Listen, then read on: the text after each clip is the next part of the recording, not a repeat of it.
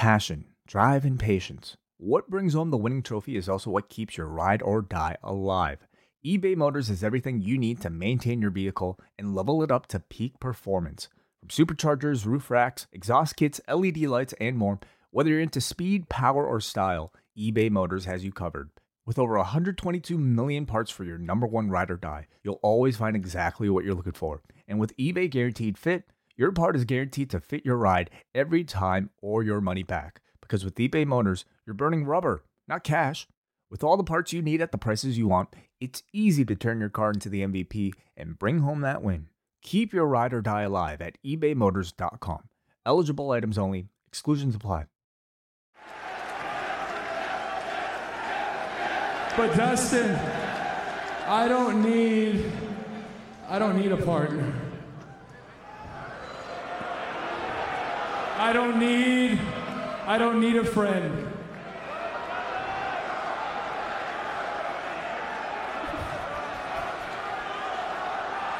I need my older brother.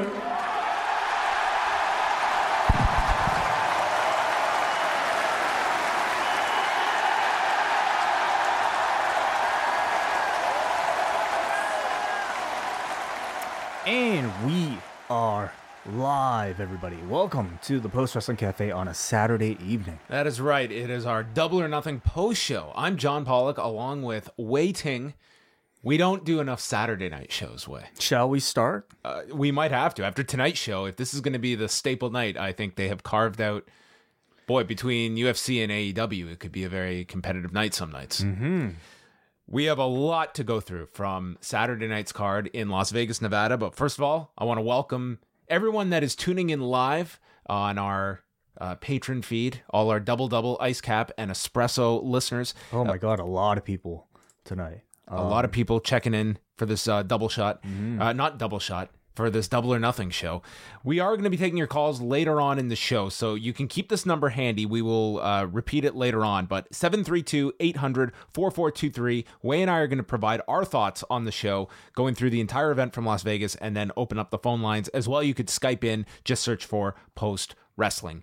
And I'm going to start Wai with uh, your kind of level uh, where you thought this show had reached just in terms of overall engagement the day of the show because I felt that announcing this show so far out was a really wise choice that uh, Tony Khan seemed really to to want to make the announcement of this promotion as early as possible going back to January. And here they had all this build up and you knew the first show was going to have a lot of momentum just being the first but it just seemed to build and build and we talked about a bit of being the elite could they have pushed some of the matches more but this ultimately felt like we know we have a kick-ass show we know this crowd is going to be very very hot for this show and they went out and they they gave a tremendous show but the day of where did you find the, your interest level For me, I, I felt it very similar to a WrestleMania. Like to me, it felt that important in that it it wasn't so much about the matches. Certainly, you know, it had to have a good looking card, but much like All In, I felt like what we were about to watch tonight was something of a, you know, felt like a significant, almost historical show in that first of all, All In was, you know, what it was, but this also felt significant because it was the first under the AEW banner and, and with the full AEW crew. I'm talking about the production staff as well. So for me, it felt like a real first glimpse of what this soon to be rival to the WWE was going to look like. So in that sense, I I felt a lot of hype for it. I was watching a lot of the Starcast uh, events as well, um, and certainly just judging by the online buzz, at least with, within my circles and the and the people that listen to the show, it, it felt very much the same with them as well. I think as soon as the television deal was announced, this uh, took on an, e- an even bigger life. But in the week leading up, I think that momentum was building, and I thought Starcast was. It just made this feel like that big, like this was a big event. It just felt like everyone in the wrestling world, minus the two of us, were in Las Vegas, and I was like you, I was watching a lot of the Starcast stuff, and it just this felt like a big event. Yeah, absolutely. Um, I, I'm trying to, you know, think of like a. I, I don't even know if WrestleMania necessarily feels this way anymore. But I think it does. I, I think WrestleMania, there's still a big, big excitement level. It's surrounding now the whole weekend, but I do still feel that WrestleMania does have that anticipation But factor. as far as the positivity, I suppose, you know, like I think with WrestleMania this year, so much of it is just like I think going in, people have high expectations, but this was something different. Like this is the launch of something. It's going to have that that curiosity feel, that right down to what is the what is the set going to look like? What are what is the production going to be like? There were so many unanswered questions of just what is a first time out going to resemble. Today, though, I, I mean, I, I would I would say what what I kind of sensed online, and again, I'm only talking about the circles that perhaps I follow, perhaps you know, like our little bubble. Um, it was just an overwhelming kind of like excitement. Whereas WrestleMania Day, a lot of the criticism is just like, oh man, like this is gonna be seven hours. Are you ready for this? Or oh man, like it's almost like, you know, people kind of dreading it, but you know, somewhat excited. Whereas today, it just felt like. I would say pretty overwhelmingly positive, but obviously some some skepticism as well. This show was uh, just under five hours. I can't remember the last five hour anything that I have watched that has. I didn't think there was a dead moment on this show. Like in terms of just like the pacing, I and there were lengthy matches at the end. I thought all of them had the proper amount of time. I didn't feel a whole lot of drag. I thought this these five hours went by real quick. Well, we think back to WrestleMania, and, and that certainly had you know um, um, dead spots. Uh, the G1 Supercard certainly had dead spots. Wrestle Kingdom, I thought, was a pretty solid show. Like it, it felt it feels like it's a decade ago at this point. But um, yeah, I would certainly rank this up there amongst the five-hour shows that. Like what was seemed to move WrestleMania this year? It was around seven. Yeah, Yeah, so this was this was two hours under. It's not like this was that less of a show. Um, Although I, I, I will say I thought the main event on this particular show, and we're gonna get into it, but to me, I definitely felt a it had some tired. issues, and I think some understandable um, afterwards. But yeah, we will get into that. And I'm, I'm going to say I thought this was a phenomenal show. It wasn't without its issues, though. This was yeah. not a, a, flawless show either. So we're going to address uh, what we thought worked, what we thought didn't work, and we may not agree on everything either. For those uh, who aren't interested in necessarily uh, calling in, we our feedback threads are open up on the forum as well, so we'll get to those uh, before the end of the show. forum.postwrestling.com. You can throw those up there, and we will dedicate time at the end of the show to getting to your written feedback as well. So, the buy in pre show. Uh, earlier in the day, they had announced that Orange Cassidy was going to be uh, part of the, the buy in uh, pre show as well as a late announcement. And for the pre show, it was Alex Marvez and Excalibur. Uh, do you want to talk about the commentary now, or do you want to uh, talk about it throughout the show? Um, just I think we'll talk about it throughout the show because it'll come up often throughout the show. Let me just say, uh, I I was uh, not not present with you at the time uh, of the buy, and I tried to watch this on the YouTube channel, and it was for whatever reason not. I went over to FITE TV because it didn't start right away. So I went and FITE TV, it was starting. So did YouTube ever start? It was not working on the AEW YouTube channel. They had even put up like test streams throughout, throughout the day. Yeah. And for the longest time, it was just not going. So uh, it wasn't until I went into the chat room on the AEW YouTube channel where they said it, that it was streaming on the TNT YouTube channel. So I will never go into a chat room on YouTube. So that was not happening for me. I just went to FITE TV. I saw them talking. I was like, okay, moving So, over. You know, if, uh, part of my curiosity going into the show was obviously uh, very much on the technical aspects of it. How many, you know, uh, how flawless would it be? And this was a bad first sign. I, I, I do have to point out. Yeah. I mean, the YouTube stream not starting. I assume it started at some point. At but, some point, it started. It seemed flawless. The TNT stream was pretty flawless throughout. But I mean, even if they had um a, like they got to that battle royal quick. It was not like the WWE kickoff where it's a half hour of talking before the first match. They were going right to the match pretty much after an intro from Marvez and Excalibur. So that's how we started things off. The Casino Battle Royale. Uh, before we even do that, do you want to talk about the set? Do you want to talk about some of those? Yeah, so well? photos have been coming out over the weekend of the set, and we had the dual entrances, very much reminiscent. Uh, it did look like the old Impact Zone. the impact zone, except rather than you know t- uh, the two separate entrances for two two two separate sides, it was Like the, the Invasion pay per view. yes, exactly. Yeah. it. I thought it looked great. I thought I thought production wise, um, just from an aesthetic point, it, this looked like a major league look. It looked better than All In. Uh, looked more elaborate than All In, um, and it looked as good, if not better, than most WWE B show pay per view sets. Um, you know, to start the show, there were patches of you know empty seats, especially on the hard camera side, but it was still decently full when they panned around. Yeah, yeah. Um, so the Casino Battle Royale, it was they announced over the weekend that they had overbooked this thing, so there were now going to be 22 people in the battle royal, starting with five people in the ring, and then the ensuing suits would contain five additional members every three minutes, or so we thought. Yeah. This, I will give my thoughts on the Casino Battle Royale as a whole at the end of this. But in the ring to start it was Brandon Cutler, Sunny Daze, MJF, Dustin Thomas, and Michael Nakazawa as the clubs. Um, lots of booze for MJF, who I have to say was one of the stars of the show, and it had nothing to do with the wrestling, but this guy, uh, this was a tremendous showcase for him. I cannot imagine. Um, th- this is the kind of performance where I think if Vince McMahon were to sit down and watch this show at the end of it, MJF would be on his short list of people that he would be intrigued by. As an American wrestling, you know, heel, I think he is excellent. Like he's almost textbook in how great he is. He feels very old school, just like just a, a an excellent shit disturber who uh, not afraid to kind of like you know go pretty mean. Yeah, he's fantastic. Then we had the they just started um I guess the highlight of the beginning was if you want to call it that was Michael Nakazawa using the baby oil onto himself. Um he's pretty much just become Joey Ryan. I guess so. Yeah, yeah. I guess you you you'll you'll see that later on. I mean, pretty much kind of bring over like something that fits very much into DDT right onto AEW television. So then they announced the next set are the Diamonds, but no one comes out, and we're passing the three minute mark, and not just by a second or two. It is like we're approaching the four minute mark. No one's come out, and then all of a sudden. Brian Pillman Jr. attacks Isiah Kassidy of Private Party on his way to the ring, and then Jimmy Havoc and Joey Janela suplex Pillman Jr., and it leads to Shawn Spears coming out, getting a good reception, and this immediately I thought was a real screw up of the concept and was my confirmation that I, I, really don't like the five guys at once. It just minimizes, no one gets a, a special entrance. Uh, even Shawn Spears, who they tried to isolate here.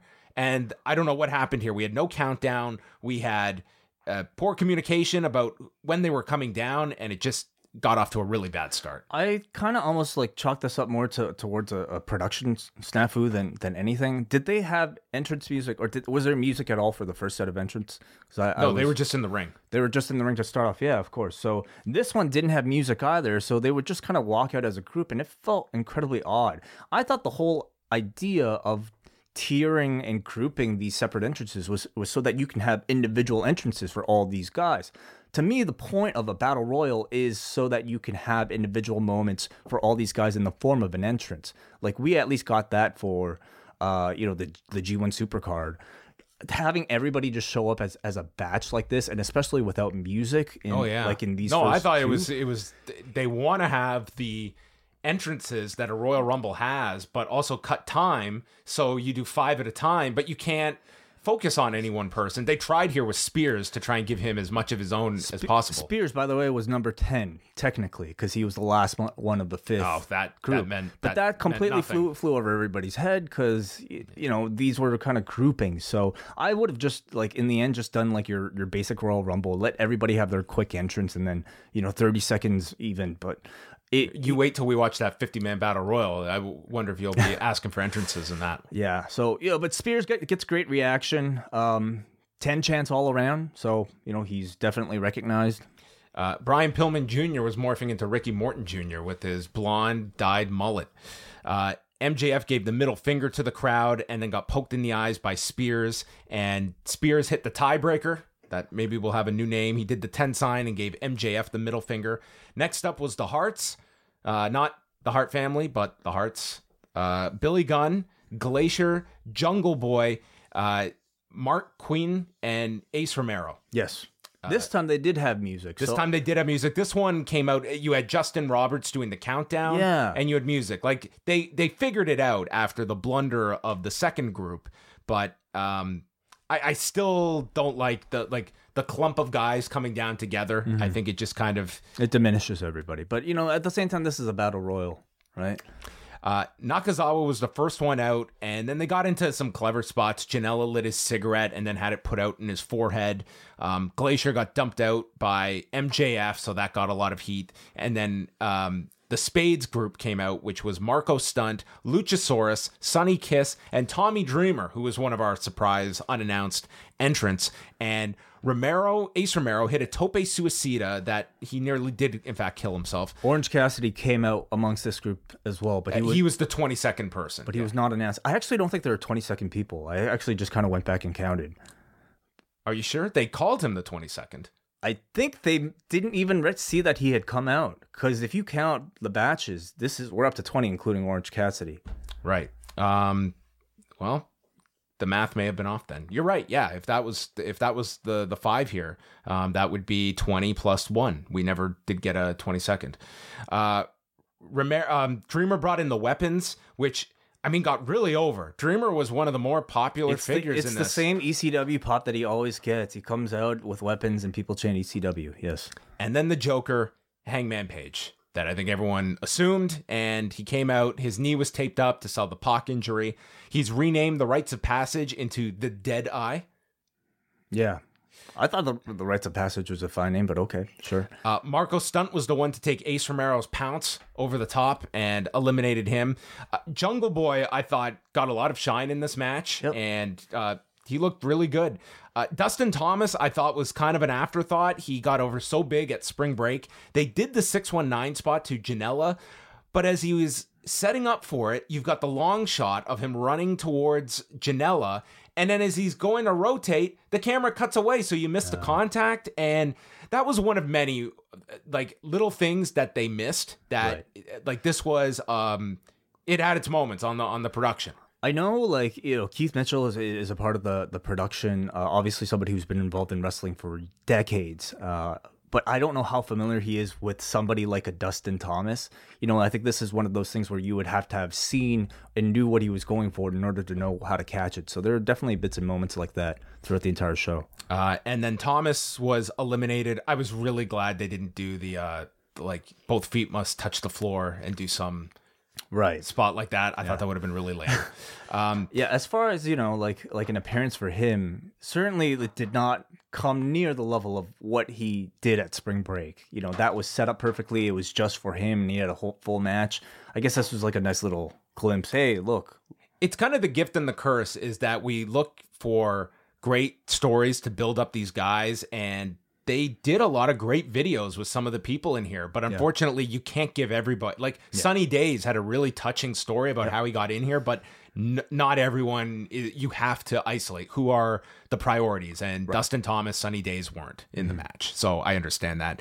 Uh, sonny kiss did the spot. Uh, putting the ass into tommy dreamer's face and then was knocked out to the floor they also tried to have a standoff between Adam Page and Joey Janela just because these two had, had their match. in, yeah. But nobody really recognized it. I mean, they recognized it. it- The problem is, it was not a significant feud at all. If anything, that was a feud between Joey Janela and Adam Page. So I thought that felt kind of flat. I think everyone, when they think of that match, they think of Joey Ryan. Yes. Um, Orange Cassidy is in. He briefly had a confrontation with Dreamer. Dreamer was put out by Jimmy Havoc after being hit with the staple gun several times, including in the balls.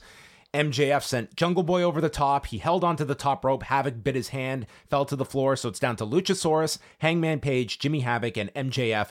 I thought Luchasaurus also looked very good. Um, Yeah, definitely. Yeah, Yeah, someone that I wasn't expecting to be really focused upon, and they had him go right till the end. He eliminated Jimmy Havoc with a running boot. Page then sent Luchasaurus over with a low bridge, and the bell rang. Uh, which was an intentional bell ringing early before Yeah. the match had actually ended. And then MJF runs from behind, so they're teasing, um, doing that finish. But Page hangs on and sets up, hits the buckshot lariat, and throws out MJF. 24 minutes. Hangman Page uh, will challenge for the AEW title. I'll tell you right now, Excalibur was the MVP of this show. Like I think John and I will both agree. He was fantastic. He had one, I thought, one little error, and that was when MJF climbed, climbed out and he reiterated that, oh, these several men are in the ring, but let's also remember MJF is also in hiding as well. But that totally took away the surprise at the end. You know, you can argue that They also did it too quickly. I mean, he was part of the final four. It's not like the spot where you disappear for the longest time Yeah. and you've forgotten about the person. He had just been there. So, So- I don't even blame Excalibur. It's like you almost you, you're you're sacrificing your own credibility when we've all just seen him. exactly. He was, I guess, if anything, maybe respecting our intelligence too Yeah, much. to I really didn't us. find it was a. So then I him. guess you could you could you should really fault the booking of it and maybe the predictability of something like that for for that MJF spot.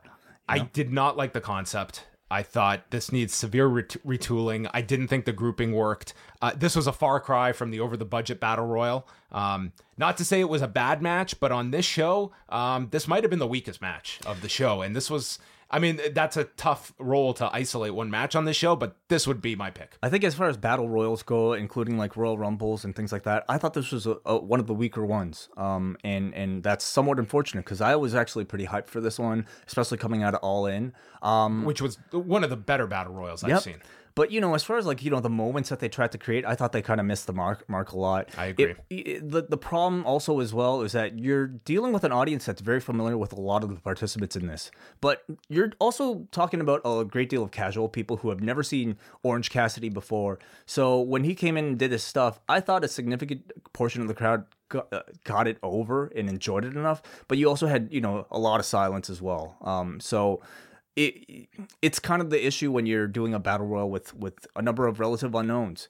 Um, I there was a, there was another moment later that we'll get to where you know sometimes uh you take for granted like a GCW audience that Yeah. these people know everyone and they are going to pop for everything surprises like they will know obscure people and you put this same match in front of that crowd we're probably having a very different reaction to this. this was much better than the clusterfuck, if that's what we're comparing. It was to. better, but that also, I think that th- those spots were very much designed for an Yeah. audience that they knew would th- they would work with. It's Um, true.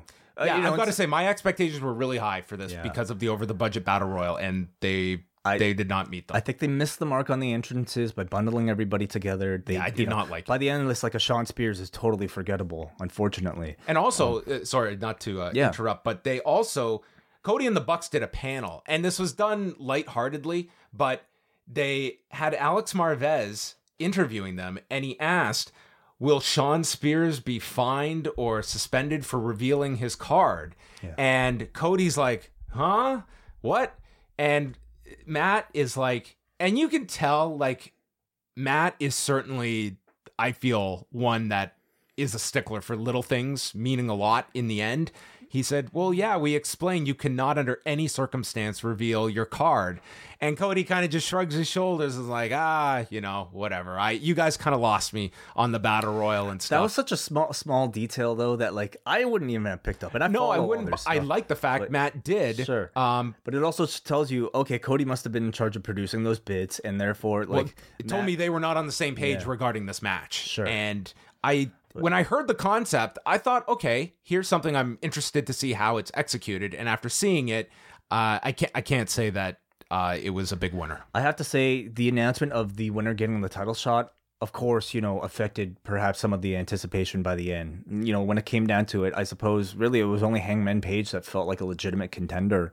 Um, and I think, you know, seeing how everything unfolded, they probably would you say only came up with this idea to to crown the winner um sorry, to, to crown the winner as the number one contender I, after I, I think they were put in a situation where this was not supposed to be a battle royal of any significant stakes. Mm-hmm. You have to rebook Hangman Page, and you have to get to the same destination um, by by playing musical chairs. And I thought, given the fact that they had to adjust all of this and because, what you of the, because of the Pac issue. Yes, because of the Pac issue. Uh, you got to what you wanted by the end, and I really, I, I didn't fault them for how they had to adjust on the fly, and that to me wasn't a big issue about putting the higher stakes on this. I mean, yes, it looks a little silly when you have uh, Luchasaurus and Billy Gunn competing for the world title, and then you have uh, Cody and, and Dustin for nothing. But I thought that that that to me wasn't so much the issue as much as the the idea in and of itself being played out, and I just wasn't a big fan of the casino battle royale gimmick. So uh, Alicia Atout was backstage, and one I know she did a lot of the online stuff, but this was a lot like All In, where they did one interview with her on the show. Th- This was the only time she was. You know, there weren't many backstage interviews. There were none. Yeah. I mean, On the show, they did the one skit backstage, Yeah. and then they did this, and this did not get over very well. Um, Alicia interviewed Kylie Rae, who walks in and she's explaining how excited she was. And after all this time, this is the payoff, everyone. Peter Avalon walks in and tells them to shh. And Leva Bates walks in telling them to be quiet, and each proclaims to be the librarian. I'm not so much this was a pay. Uh, sure, I'm not so sure that this was a payoff. I think this was just you know uh, referencing that their presence. Um, I don't think this was like How many weeks did we spend hyping up this librarian? Send in your videos. We've got to name the librarian. yeah. Here we are. Yeah, um, I think I think they will continue the storyline. Cool. Um, but you know, this was for me a test because it was a test to see how a live audience, and, and in particular, even an online audience, how they would react to seeing like a bit that I thought works pretty well on BTE, but in like a real pay per view uh, live setting, how does it feel?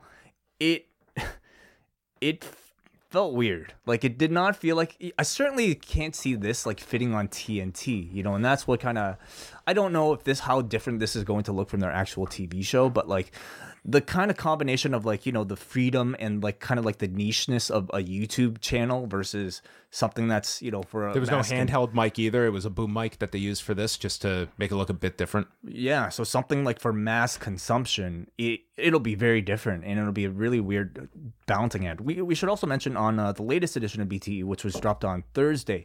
Matt hinted that he didn't know if BTE would continue um, after Yeah. the TV show. I'm sure that's the truth. I'm sure they would like to, and probably that that could be a casualty. I'm watching this show like kind of half, like you know, for myself, but also like from the perspective of a newer fan, and I wonder how like you know uh, somebody taking a chance on on AEW, how how would they react to the librarian? Should they care how how that person reacts? I mean, I, I don't think you're you're casting a judgment on the the fate of this show on on this one segment, but this seemed to be one of the more negative things on the show. Which a- at the end of a five hour show, if it's if it's the librarians on screen for a minute, it's I would just say it was forgettable, Yeah. honestly. Sammy Guevara and Kip Sabian. Uh, this was put in this slot because this was airing live on ITV4 in the UK. Um, Sabian, I, I thought these two had a really good match, and I just felt it was the, the crowd got into it as the match built up, but it really felt like this was secondary to the battle royal on the pre-show, and people just wanted to get to the main show Yeah. um, by the time this one was in the ring. Uh, Sabian sent Guevara to the floor, sprung off the middle rope with a flip. Then Guevara followed with a dive of his own that the camera missed, and it was just like a, a tight shot, and you just kind of saw the the collision. Sabian applied the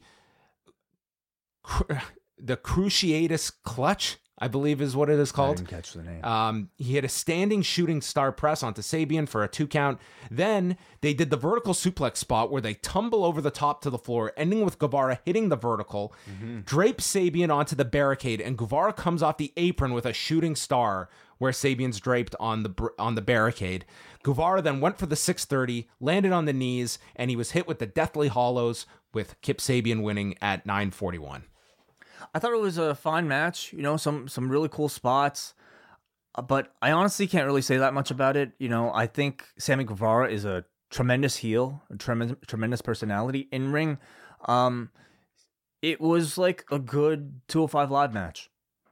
Yeah, and I did. I did. They, they they weren't going all out to do every move under the sun either. I think they understood their position, and that's kind of what this pre-show felt like. It was not their stealing the show, um, and maybe that's that's that's fine. Like this was it, was an average match. Yeah, I don't I don't think this audience wanted them to, to steal the show. Like if they went into like, you know, a bunch of like false finishes and all that, this is not what this audience really wants. This was meant to be a preview for these talents.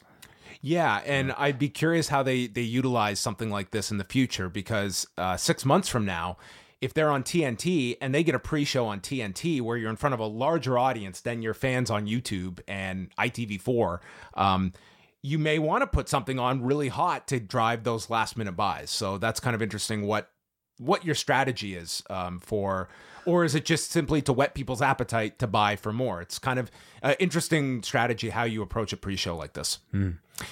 Main show began with they go backstage with Omega, the Bucks, Cody, and Brandi. They're all arriving. Cody's got the uh, the Starbucks cup with the uh, the FTR on it, And Jim Ross gets his own uh, backstage little walk up as well. Yes. And they each took turns welcoming everyone to the show as they came out in front of the crowd. They rounded up the attendance figure to 20,000. And this is at the end of the pre show. So they're about to cut off. And Cody is in the middle of his speech as they fade to black. This was very much like All In, where it, they ha- kind of had like a similar speech. They like they came out and spoke right before they went on air, and I guess the timing was a little bit off here. Yes. So, a little, uh, we, we, we had some issues on the pre show. Yeah, I mean, I thought it was cool at least though that you got to see them like come out and cut a sh- promo before going uh, into the show itself. It makes you feel like you're watching like the first se- several minutes of or Do you several like seconds. this more than uh, Joe Rogan and Dana White yelling at you? I like it. I like it a lot more. I mean, it feels more genuine for one thing. Into the pay per view we go, and this is when Jim Ross joins Excalibur and Alex Marvez for the duration of the show. Opening things up, Christopher Daniels, Frankie Kazarian, and Scorpio Sky. you think of the anthem? oh, we had the, the national anthem uh, involving Christopher Jackson, I think so. his wife Victoria, Yeah. and his daughter. And this was um a challenge. It- I don't know this guy. I'm sure he has like a great story, and like the, the from from the sounds of it, like it feels like Cody and the Bucks they they hire people based on like you know either they personally know or or if this guy like had some story, but um, it was kind of meh as far as like anthems go. it was a it was an interesting delivery. Yeah, So Christopher Daniels, Frankie Kazarian, and Scorpio Sky against CIMA, T Hawk, and El Lindaman. And SCU got an enormous reaction. They cut a promo in the ring. Daniel sang, called themselves the ambassadors of California love. And then they got the advantage on Lindaman. T Hawk was in and he attacked Daniels' neck.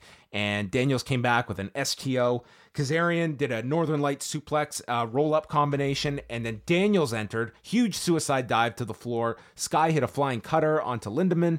And then Daniels hit the Angel's wings onto T Hawk. Lindaman broke it up. Kazarian hit a flying Rana. Everyone was hitting their spots here in quick succession. And it ended with the BME into a Kazarian tombstone onto Lindaman for the win. 13 minutes, 46 seconds. Um, Daniels and Kazarian in particular, you can throw in CIMA as well, given the, the age of these guys, blew me away. I thought this was an excellent, excellent opener. for their age, yeah, I, I totally agree. Um, but I, to me, the standouts in my for me at least, I thought El Lindaman really caught my eye. Um, I thought Scorpio Sky really looked fantastic in this match as well. I mean, that's to say, I, you I thought they all looked good. this yeah. was an excellent six man, Yeah. and and I thought a great way to to open the show. It was just fast, really, you know, pretty light on story, and you didn't really need it. Uh, This was like your hot cruiserweight opener. I mean, I thought this was really good, but I think you and I, we were most impressed all match with Excalibur. Like Oh. he is just Let, us just talk about it now. This Yeah. guy um, called the, the the show of his life in front of the biggest audience he's ever been in front of. He was fantastic. His ability to identify everything, no backstories. He could raise the drama level. He just so ex- excitable and in a natural sounding way. Um, This- I, I thought I thought it at, at certain points. I know that Jim Ross is going to be someone that is going to be polarizing to many people, but I thought him and Excalibur. I thought he brought out a very good element with, with Jim Ross that I thought that they had some very good interplay. I, I didn't think the show would have been half as good without Excalibur on commentary. I like, completely he agree. is the perfect lead, and I, I I emphasize lead. He should be the lead commentator on this thing, and he really was. Not only does he bring knowledge of every participant in this in this uh, uh on this event, no, he knew. 90 something percent of the moves way more than i think your your typical commentator does. But he also had like tremendous charisma and cr- tremendous energy in his calls. And i guess I, I i always knew he had this like watching pwg but like i had never heard his voice in crystal clear audio the way we we heard it here. He sound it sounded professional. Immediately he sounded like top level announcer. So My new dream, Oh. my new dream team is Excalibur and Jim Cornette. Yes. in New Japan with Chris Charlton. that'd be fucking great Could you imagine Excalibur and Jim Cornette together? yeah that'd be amazing um, Um, but I- I- this I- was he was hundred percent one of the MVPs of the show. I guess I wonder could could you see Jim Cornette calling a Bucks or Kenny Omega match? Uh, I, I don't think it would be an AEW. Probably not. Uh, Which is unfortunate because I feel that uh, Cornette right now is t- t- He's excellent. He's he's the best color guy in the in the industry. yeah right now. but you know uh he provided excellent like background alex marvez his role is more just like you know the dirty work like uh, tweet us everybody we're trending like you know kind of your typical michael cole stuff I do feel he will get better. I was I I know that he was kind of the one that people were kind of isolating tonight. Uh, I do feel he will grow more into that role because that is a role you do need. You do need the guy doing the grunt work.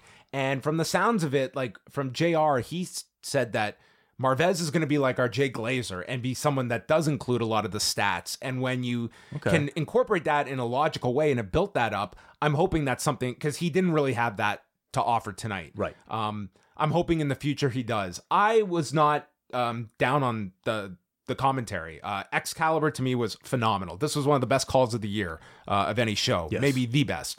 Um, and I, I thought that Jim Ross had, you know, you know the styles he is familiar with, you know the performers he is more familiar with than others. I think that he, I think he works better with Excalibur than than other partners he's had in in the past. Uh, but what were your thoughts on Jim Ross? I think Jim Ross brings a great deal of you know uh, uh, star power to the team, to the product itself. I mean, you know, the fact that his face is on one of the posters, I think t- he is really one of the most recognizable people associated with AEW. So I think he brings a great deal of value th- that way. I I didn't think this appearance was as I, I thought it was better than like some of the G1 uh some of the uh, New Japan Long Beach shows that we've seen. I I I don't think he is up to par with what today's standards are. I think that this is also a very this is a different three man booth as well because he's not doing play by play. He's not exactly color either. And you've got The problem is you have Excalibur who covers all those bases so well. He knows the guys. He can do the play by play. So it kind of shuts the other two out. Um, but then you also ask, you know, like, how, do we can we justify a three man t- booth?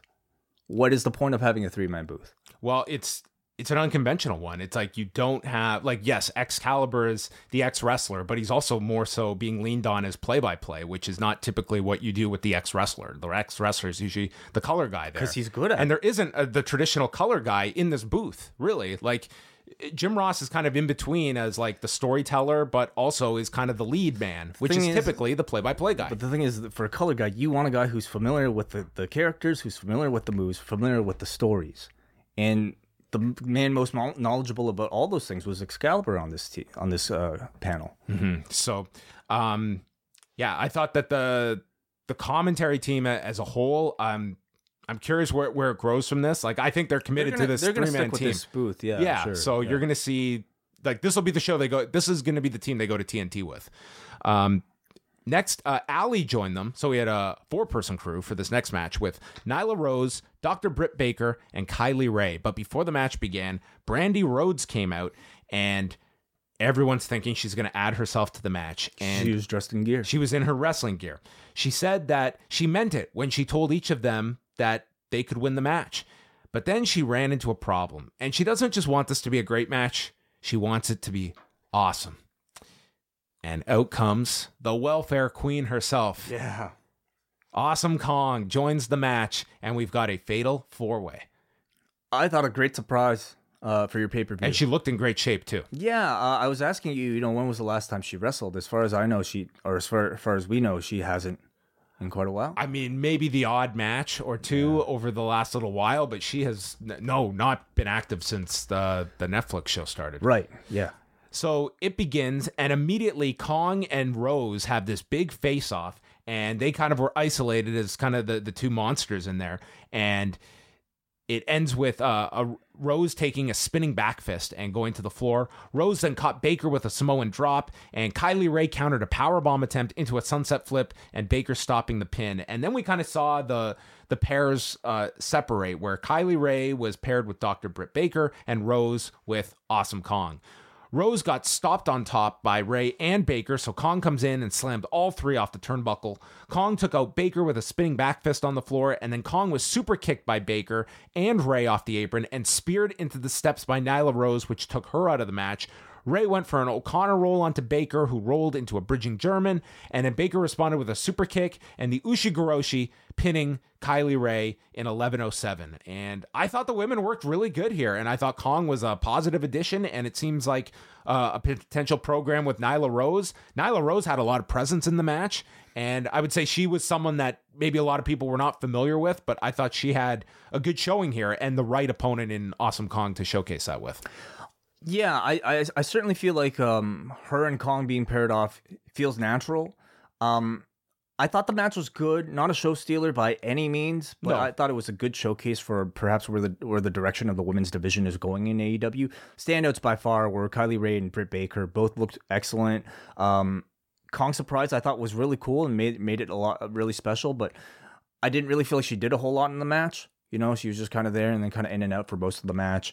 Nyla Rose, I I wasn't as impressed by. Um, there seemed to be to me a bit of trepidation in a lot of her movements. She didn't feel like the powerhouse that I think you would expect somebody of her size to feel like. Timing felt a bit off at times, but you know, I mean, it's a big stage. You know, perhaps you chalk it up to that. Yeah, I th- I thought that the four like they they didn't have the the most amount of time on the show, but I, I thought each kind of got a nice bit of a, a showcase here, uh, and I think that the Kong Nyla Rose thing that's something interesting uh, they can go with. Uh, best friends versus Angelico and Jack Evans. Uh, first off, we had uh, Chucky and Trent going for the hug, and they were cut off with drop kicks from behind.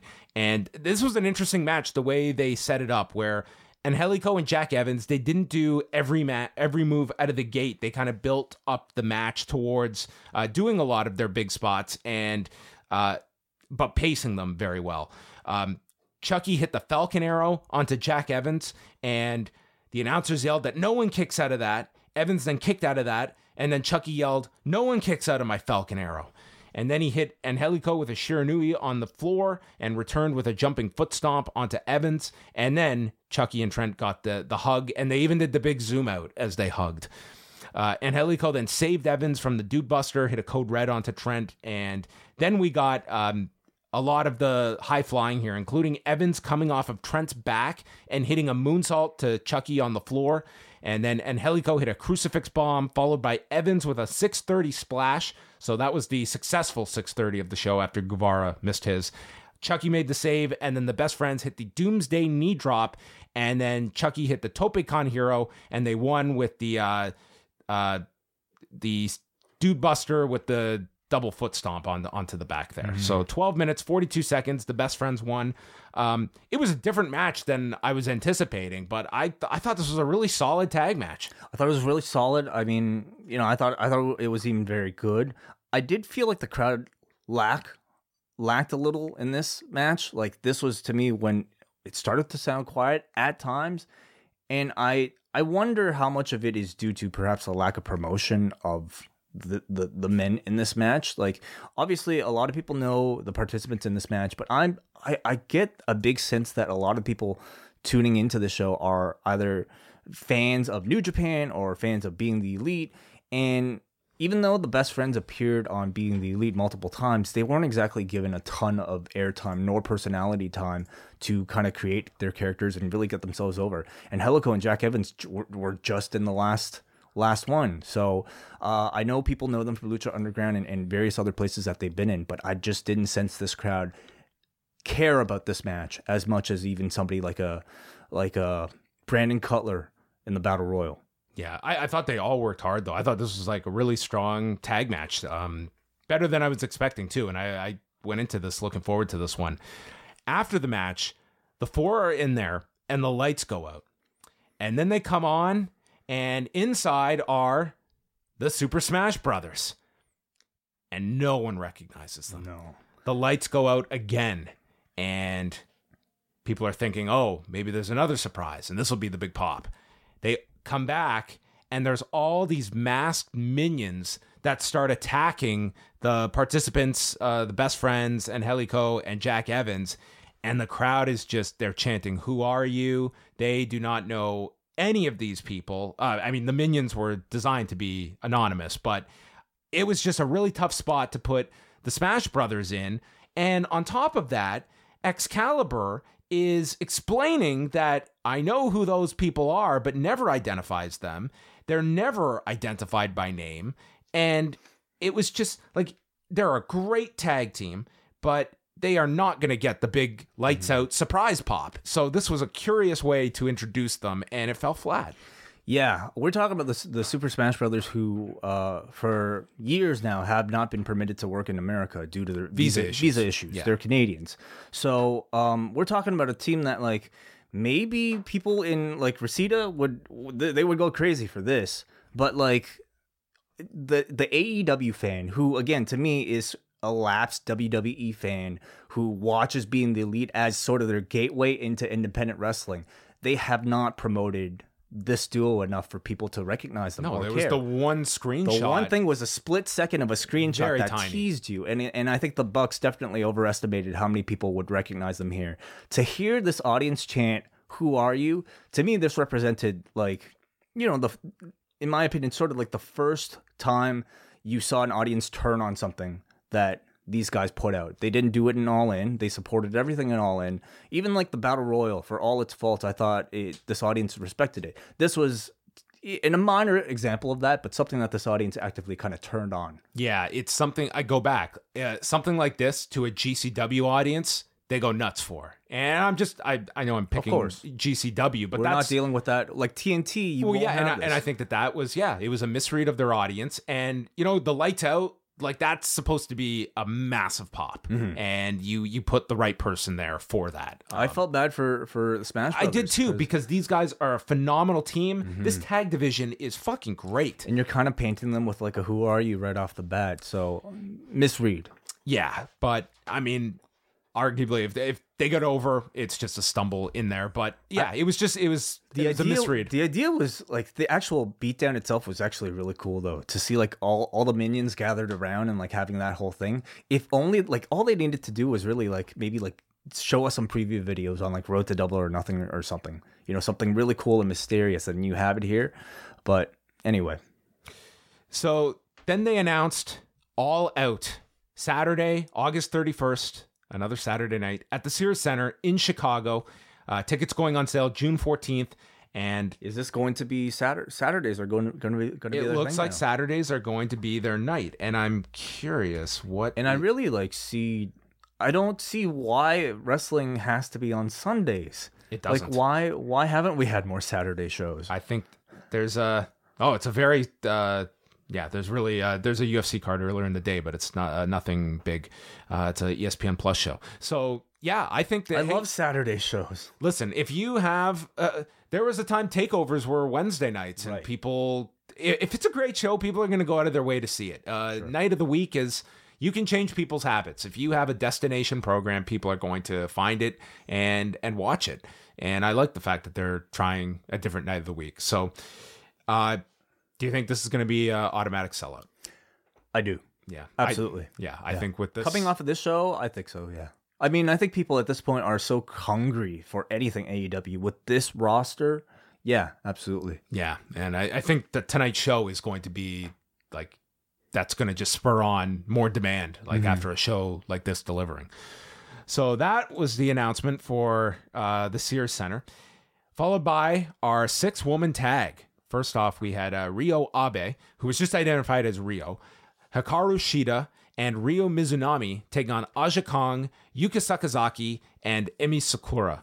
And Sakazaki comes out and she is describe Sakazaki here. She's like dressed up as like a um Um I, I don't know if it's a video game character or something, but yeah, something like parachute pants, you know. just Sure. like unbelievable personality. Yeah. I mean, just I would say that for almost all of them. every the smartest part about this was that you had six women who I would imagine the majority are familiar with Aja Kong, um less Hikaru Shida, but for for the most part, I think it's I think lot of outside of Aja Kong, I don't know how many. Okay, well, let's go with that assumption then. It's that you only know Aja Kong.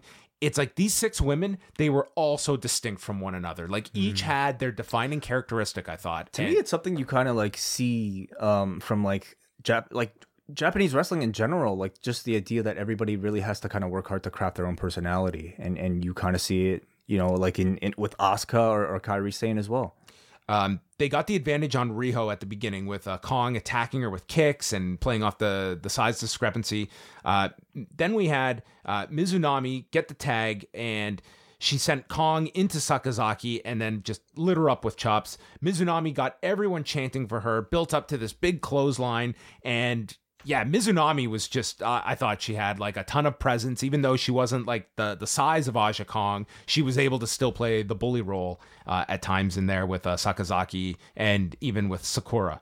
Uh, Riho returned, hit Kong with a 619 and uh, we got to see the connection here on the 619. Yes, Uh, this didn't one cut did. away. Yeah. And kill uh Kong killed Riho with this suplex, just flattened her on her neck. Driver. And then Kong came off the elbow with the uh, the Hamaguchi elbow drop, missed that. Shida's tagged in. She couldn't lift up Kong. They saved her for the very end. They they kept her out the entire time. Shida, yeah, yeah, she wasn't in any until the end. She seems to be like the one they're really pushing as like a big star. She got the win win here at the and end. then referee Aubrey Hedward, Edwards had her back turned. So Kong got this mini miniature garbage can, and Shida grabbed a kendo stick, and they just started attacking each other. And Edwards had to just keep her back turned for this whole time to not see um, what was going on behind her. Uh, Sakura also start started trying to get the Queen "We Will Rock You" chant going. that was awesome. Like she came out dressed up as Freddie. Let me just say first of all, like she was awesome. coming out and like getting a match like this that to me was lifted strict like directly out of Korakuen Hall. Like this was totally out of context, like no setup at all. Like if you thought Smash Brothers was out of context, this was like that times a hundred. This was almost like just so wild. Here's a woman dressed up as Freddie Mercury. Yet like the moment she did the like this whole crowd like got it. So by the end of it, um, I think everybody was recognizable. Uh, Sakura hit a moonsault off the top. Shida kicked out. Unfortunately, the near fall was so convincing that the timekeeper rang the bell, and this was not a spot like the Hangman Page MJF elimination. It threw the audience off, but like the referee was on top of it and more importantly sakura and shida they were they did not flinch at all. They just kept going. Kong then missed hit sakura with a spinning back fist and then shida pinned her at 13 minutes. So riho uh, hikaru shida and ryo mizunami win the match I love this match. I thought it was a tremendous showcase for these six. I thought all of them had their spots. It worked to the live audience in a tremendous way. I I I had high hopes for this. They were certainly met. I thought this had a really, really, really tough task of trying to win over an audience that, for the most part, probably was not familiar with them. We kind of saw like the mixed reaction to like even somebody like the like the best friends versus you know Angelico and Jack Evans, and certainly to like the SSB. Um, and now you're presenting this audience with like five relative unknowns and somebody that you know is very much a a niche wrestlers. Um, you know, so I I I, I thought in ring though it immediately just like captured everybody. Uh, in particular, I was very impressed with Riho. I was uh, incredibly impressed with um, uh, uh, uh, Yuka Sakazaki. I thought looked fantastic as well. So it was just like an in-ring style that you know felt so fast and felt so different. And by this point, to me, the best match on the show. Yeah, yeah, and I thought this was a well called match as well. Oh my god! Again, like this was not a match that you could have done without Excalibur. So um, Kenny has great taste. This was a great great addition on the card. I mean, there's no comparison like between this style of women's wrestling and like what we saw with with the with the the, the women prior. And I don't even know if that's a fair comparison because I thought these women outworked even the men that came prior. So I hope they sign as many of them to full time deals as they can. Then we went into the big three matches on the card, starting off with Cody and Dustin. And first was Cody and his entrance. He comes out, and we see this giant throne on the stage. And Cody comes out, he looks at this throne, and he walks down to ringside with Brandi, who goes underneath the ring and pulls out a sledgehammer.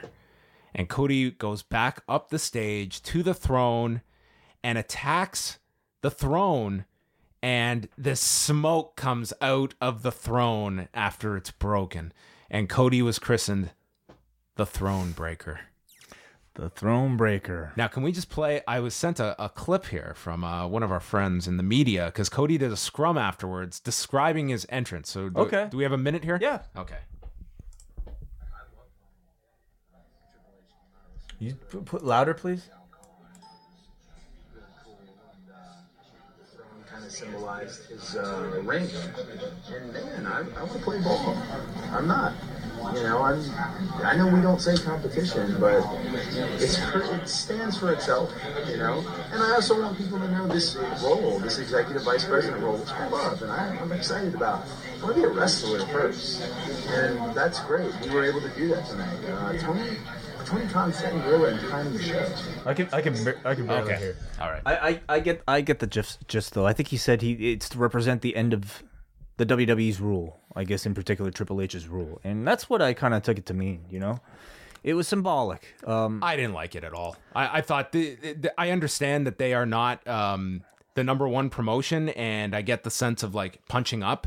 Uh, I, I think they should be above this kind of stuff. To be honest, I understand that there y- there's a time and a place for the shots. This just felt really. Um, it, it just felt too little brotherish. but what better time than on the show that you're about to do?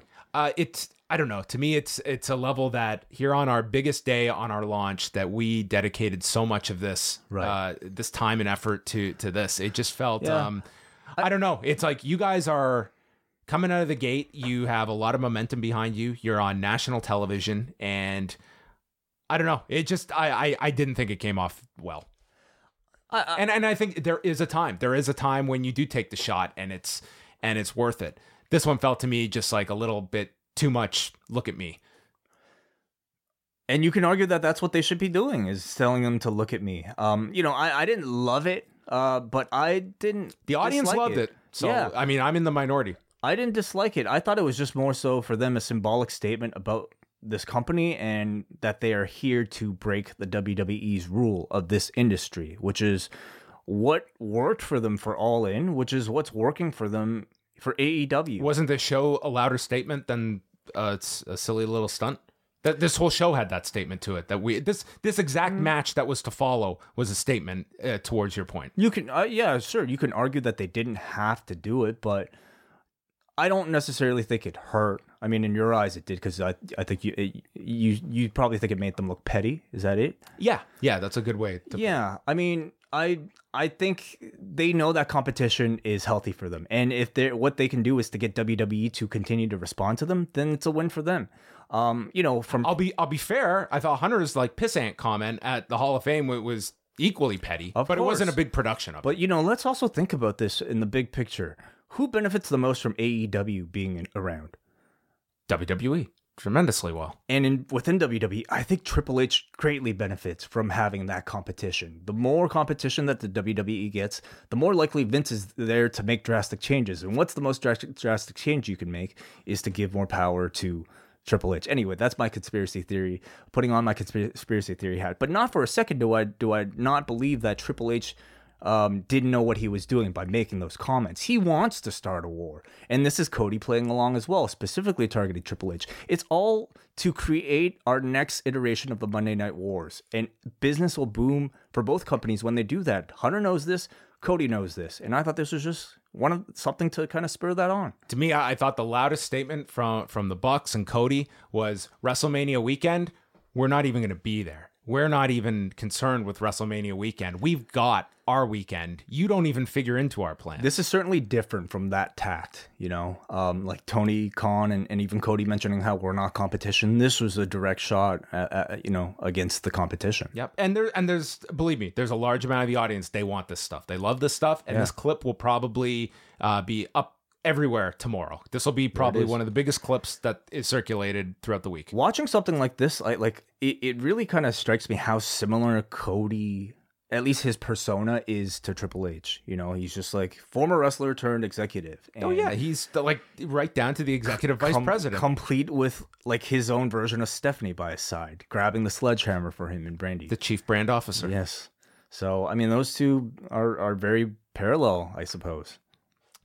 Um, Dustin comes out with his uh, his black and red attire, uh, new theme song, obviously, and the audience is red hot before the they even touch. Uh, I was not surprised at all that this was going to be the match everyone was going to sink their teeth into. Can we talk about how how much Dustin Rhodes' new music sounds like "Brain Stew" by Green Day? It is Brain Stew by Green Day. By like, but off by one note, but it was like it sounds exactly like it. So they start brawling on the floor. Cody hits a suicide dive. Dustin with a senton off the apron, and then Brandi throws water at Dustin, and Cody gets the advantage. Dustin sets up Cody in the corner for the uh, the running kick to the balls, but Cody removes the turnbuckle padding and throws it at Dustin and is able to throw Dustin into the exposed turnbuckle and Dustin gets busted open. And when I say busted open, I mean there must have been a spike coming out of this corner that pierced his forehead and hit a vein or two. Um, on the floor, Brandi speared Dustin, which led to Earl Hebner ejecting her and DDP coming out to remove Brandi. Now, I uh, I had not seen the blood until Dustin got up from the spear. So my immediate thought is, did Brandi spear him to cause this cut? And then we remember he went into the exposed buckle. But Dustin comes up and there is blood. You can see the man is bleeding and he starts leaking out of his head. The amount of blood that this man lost over the following 15, 16 minutes was grotesque. Yeah, it, it was a blade job. Yeah, we we know that. Yeah, I'm, I was just saying, like, what were they were Just to attributing cl- it to? yeah, just to clarify. Yes. Yeah, is anyway.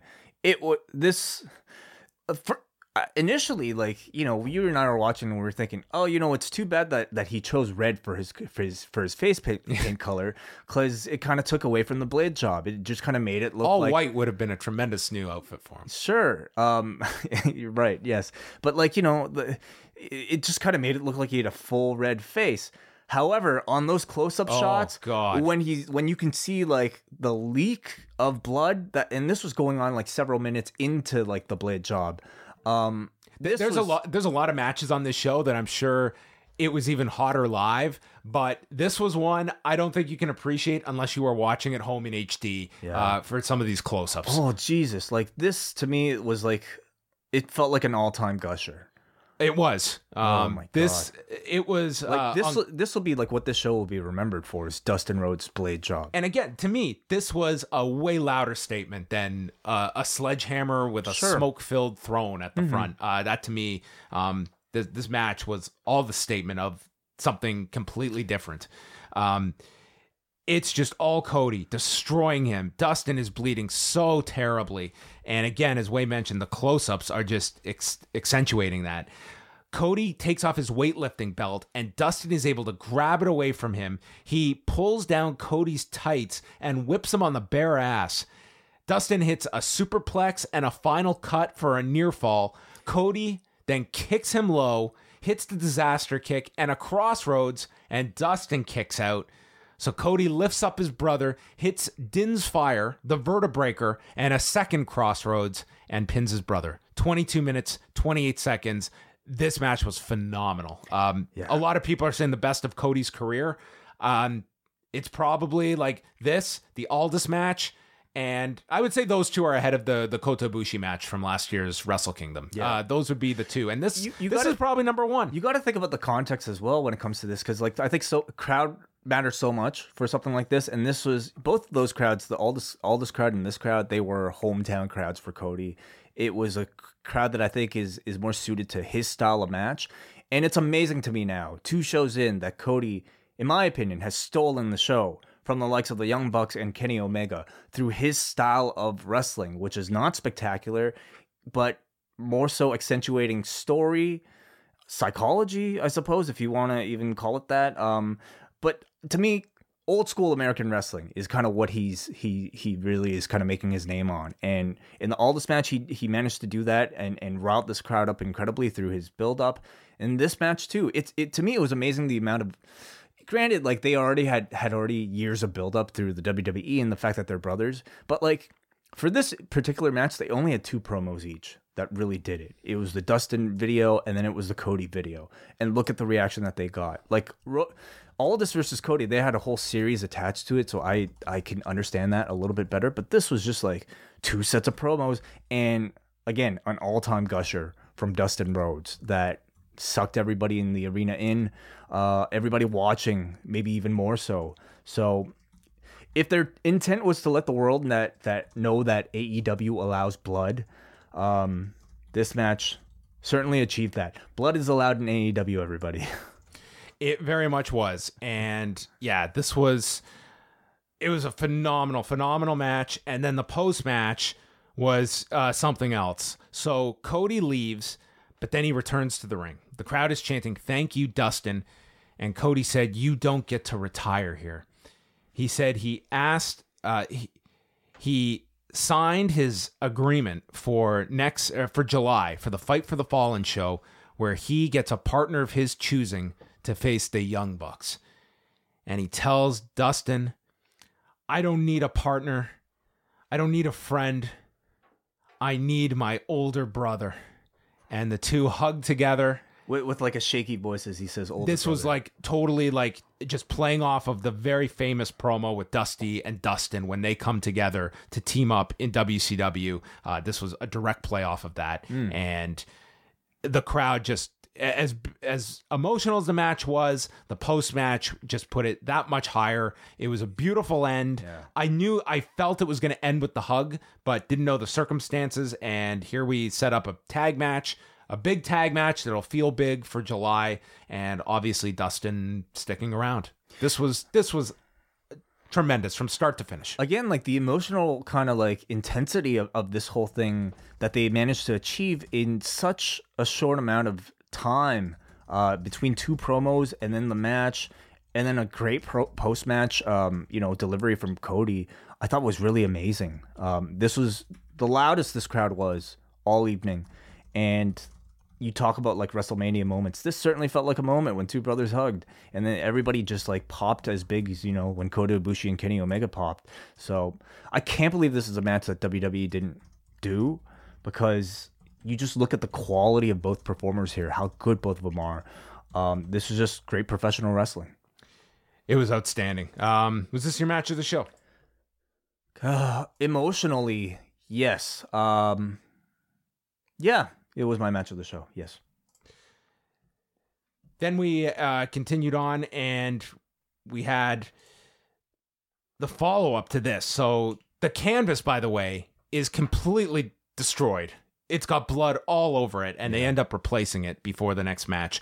But to serve as our unofficial intermission, Bret Hart comes out to unveil the AEW World Championship, and that in and of itself got a lot of people uh, buzzing. That that here is Bret Hart front and center on the AEW pay per view, um, a month and a half removed from appearing at the WWE Hall of Fame, but uh, Bret Hart is out here, and he brings out Hangman Page, the Hangman, and Bret said that a world champion would be crowned next month on pay per view, or in a couple of months, or in a couple of months. So probably, I'm I'm assuming All Out is when they will do the title match. You would think. Don't know. I can't see it being in like Jacksonville or the Fighter Festival, I Can't see it either. Yeah. unless they want to hold it off till they're on TV, maybe. Hmm. So he's got Hangman Page out, and then MJF interrupts. And he cuts this awesome promo about Hangman Page being the horse, and the horse cannot be the face of the company. He explains what happens to a horse when it has a bum leg. You go and you blow its brains out. And Page got a fluke victory earlier. He should relinquish the title. And he said, I am the best there is, the best there was, and the best there ever will be, before holding up and saying, That catchphrase sucks. And he turns around and Jungle Boy has come out has come out and he calls Jungle Boy a prepubescent teenager and goes to leave when Jimmy Havoc shows up and then they all gang up and attack MJF as Hart takes the championship belt out, a very heavy championship belt it seems It like. looked rather heavy, And yeah. lifted it up. Yeah. Um. First of all, I just I think MJF was awesome here. This He to was me outstanding. was the best spot for him on the show. A promo achieves more for him than any match would have, and not only to have him cut a promo, but to cut a promo in a segment involving Bret the Hitman Hart, I thought made him feel like a really big star. You know, the star uh, that that could go up against. I mean, a legend like Bret the Hitman Hart. I thought Page came across pretty well as well. You know, he definitely has like the presence of like an ace in the making, and is somebody who is there to oppose MJF? I I thought I thought he was great. Um, But Like he's the long term project. Yep. Um, Yep. and you can see like he's got all the tools that where this guy will be in 18 months to two years. Yeah. Um, like that's the guy they see. Yeah, uh, I thought they went a, got a little too cute with like the Jimmy Havoc Jungle Boy stuff. I don't think they needed to have MJF get beaten up and then thrown into the crowd. Like to me, that really achieved nothing. Um, but beyond that, I thought I thought the segment was great. I, I only wish that Bret Hart had held the belt to the hard camera. And I know we make fun of the WWE all the time for all their hard camera emphasis, but like this was a great example of why you need some of those lessons. You need Bret somebody never went to NXT. I guess Doesn't know where that hard But you know, you is. need you need maybe a floor producer or something to just yell at Bret, like, give us a nice shot of this belt because this was the thing that everybody wanted to see. But what do you think of the belt? I liked it. It looked nice. Looked really nice. It's got more of a classic kind of like tall plate look. Um, yeah, really, certainly. You know, I, I don't think you'll be seeing the negativity that the twenty four seven belt's been getting with this one. The Young Bucks versus Pentagon Jr. and Rey Fenix for the Triple A tag titles. Yeah, is that what they're supposed to be called? Well, that's how they have been calling them all weekend. Yeah, It's no longer like Triple is that a thing? I've always heard Triple A. Like that's just how everyone's referred to it But as. they're all So saying triple, eh, whatever. that's what it was on this show, Triple A. Um, this was an outstanding match. Um, Nick Jackson and Fenix. Um, if I'm gonna, I like everyone was solid in this match, but some of the sequences with Nick Jackson and Fenix uh, were breathtaking, and they started it right off on on the floor. Um, Fenix did this Greco-Roman knuckle lock onto Matt, and then scaled to the top, and ended up taking Nick down as well with a hurricanrana. Um, Matt was attacking, it was hit with leg kicks from Pentagon, and, and Brandon from New Jersey is telling us that's how you say A in Spanish.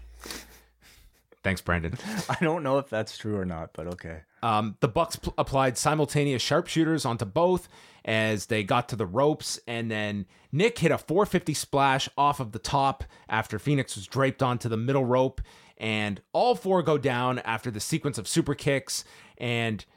Pentagon then hit Matt with a Canadian destroyer onto the edge of the apron that Matt looked like he died from. Fenix followed with one to Nick inside of the ring for a near fall, and then Pentagon lifted up both with a simultaneous gory special package pile driver uh, with Nick kicking out of a Senton Atomico from Fenix. Pentagon then kicked out of more bang for your buck, and uh, Excalibur, this might have been his finest match of the night because Yes. the Bucks are relying on their history. Mm-hmm. They're calling on moves from the Motor City Machine Guns, where uh, Nick Jackson did the the the sign point to the hand. Right. Um, Powerbomb sure knew we. yeah. Then you had a, a a reference to Kevin Steen and El Generico, so they're going back and hitting finishers from past rivals. And Excalibur was the perfect guy to be there to explain all of the and get that story across. I don't think there's a single commentator in the world who would be able to make those references. Yeah, so it was it was tremendous.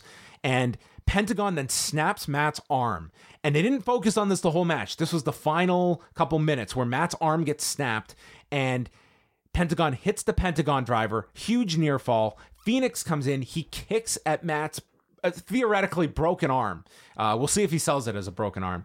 And then Fenix gets caught by Matt with one arm. He can only hold him with the good arm as Nick hits the Meltzer driver. And after all these rivals, it's Dave Meltzer that these two have to rely upon to get the win at 24 minutes, 56 seconds to retain the Triple A tag titles. Um, we didn't get the new finisher. I don't know if we had missed it. You know, like they certainly didn't call it out in commentary, but They didn't hit anything that was sold as we've never seen that before.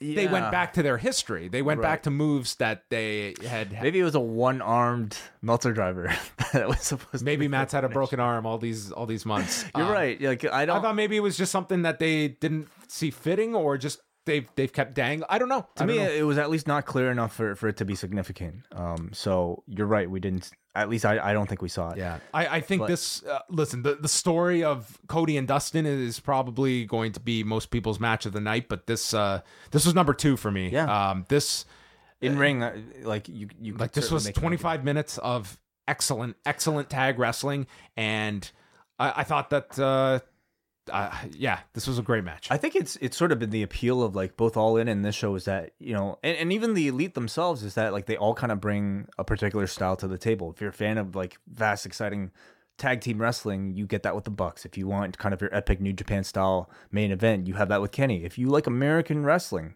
that's Cody. that was this show. This show was such a wide variety of professional wrestling Yeah. that it was like th- this was like an easy, easy thumbs up show before Oh, the main event. you know this i thought this was a hell of a match it, it it delivered exactly what you wanted from these two particular teams fast full of like incredible athletic acrobatic feats and i think all in all like And there was there was absolutely like a a solid story in this too. Absolutely yes. I mean that's something that, that i think like the bucks have really shown over the past like era of the bucks is that they they have great psychology and it worked into this finish here with matt jackson. I i I- think you know these guys like are having these types of matches everywhere but it felt special here because this was on probably the biggest stage that they've ever done the, a match like this in uh, at least in north yeah i would i would even include like wrestle kingdom actually.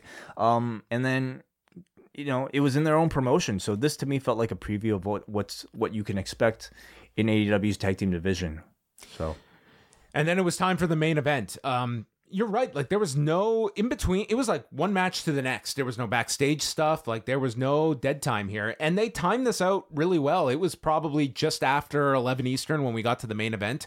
And yeah no issues like uh, last time no, no, there were no problems. There was no racing against the clock. So Chris Jericho had this entrance where the lights go out and we had three different stand-ins representing the past versions of Chris Jericho. We had the Lionheart version, we had the list of Jericho, and then we had the one with the light up jacket before Jericho himself came out in his latest attire and everything. And I, I don't know if it was everyone's like favorite entrance, but I like this kind of thinking to do entrances that are a little different than just always coming out, you know, they do it every year for WrestleMania, the specialized entrances for your big stars. But I like when you toy around, especially with the bigger stars. It doesn't have to be up and down the card, but doing doing little things, adding production elements to make an entrance different. I think you almost have to for for your main event but yeah even for like your your semi main something special for the people to to make the main eventers feel special in fact Jericho mentions how for all the WrestleManias he's uh, he mentioned this on his podcast this week he for all the WrestleManias he's wrestled he never had his own special entrance he was always the heel so he never got to like come down a zip line or have his own motorcycle or anything so this was kind of like the first one that he had Uh, what'd you think about Kenny Omega's new theme music? I couldn't hear it that well, to be honest. Um, so I'll, I'll have to kind of reserve my Like, judgment. it sounded like a cool little like instrumental theme. Okay. So yeah, I, I didn't get a great listen to it either. Um, had his like his his hair was like dyed purple. Um, had like new tights. Kind of had like an updated new look for this Yeah. um, new version of himself. Uh, they fought on the floor at the beginning. First of all, there's this cracker barrel. Oh barrel. my god, yeah, the fucking Cracker Barrel. There's the same the same cracker barrel that we saw in All In, the one that uh, Hangman Page jumped over. This is in the obviously Mario like a spot. product placement Oh, yeah. deal for the main event that they had there. And Paul Turner is trying to get it out. Jericho, like it's very obvious where Jericho just does not have time for this bullshit. And he just wants this thing out of there. And he goes, and you can see he's getting ready to lift this thing and throw it onto the floor. And he is not lifting this thing. And he just like He then lifted it though. No, no he got it through the rope. so pro- he's- it was not like clean, clean and jerking it up. Tur- Turner was trying to get it through the bottom rope, and this thing was not fitting through the bottom ropes. Jericho was like, "You stupid idiot! Put it through the first and second ropes," and that's what he did. So he did it himself. Now I, again, I'm putting my conspiracy hat on again. I don't know if this was uh, probably p- improvised, but if it wasn't, hell of a, a, a way to bring attention to Cracker Barrel. Oh well, maybe maybe if they're thinking at that level, I just thought Jericho was annoyed and wanted the match to begin. I'm so I'm feeling hungry all of a sudden. man, imagine if they had left Dean Ambrose in that thing for the whole match. wow. Uh, they fought on the floor. Jericho rang the bell and put his arms in the air, which actually got a bit of a pop, which uh, was funny. Jericho took the camera, and this way as a as a as a production nut here. I know this drove you nuts. So he takes the camera, and it's designed for this spot for Omega to spit water into the lens. They're not on Jericho's shot when they spit the water. Yeah, yeah.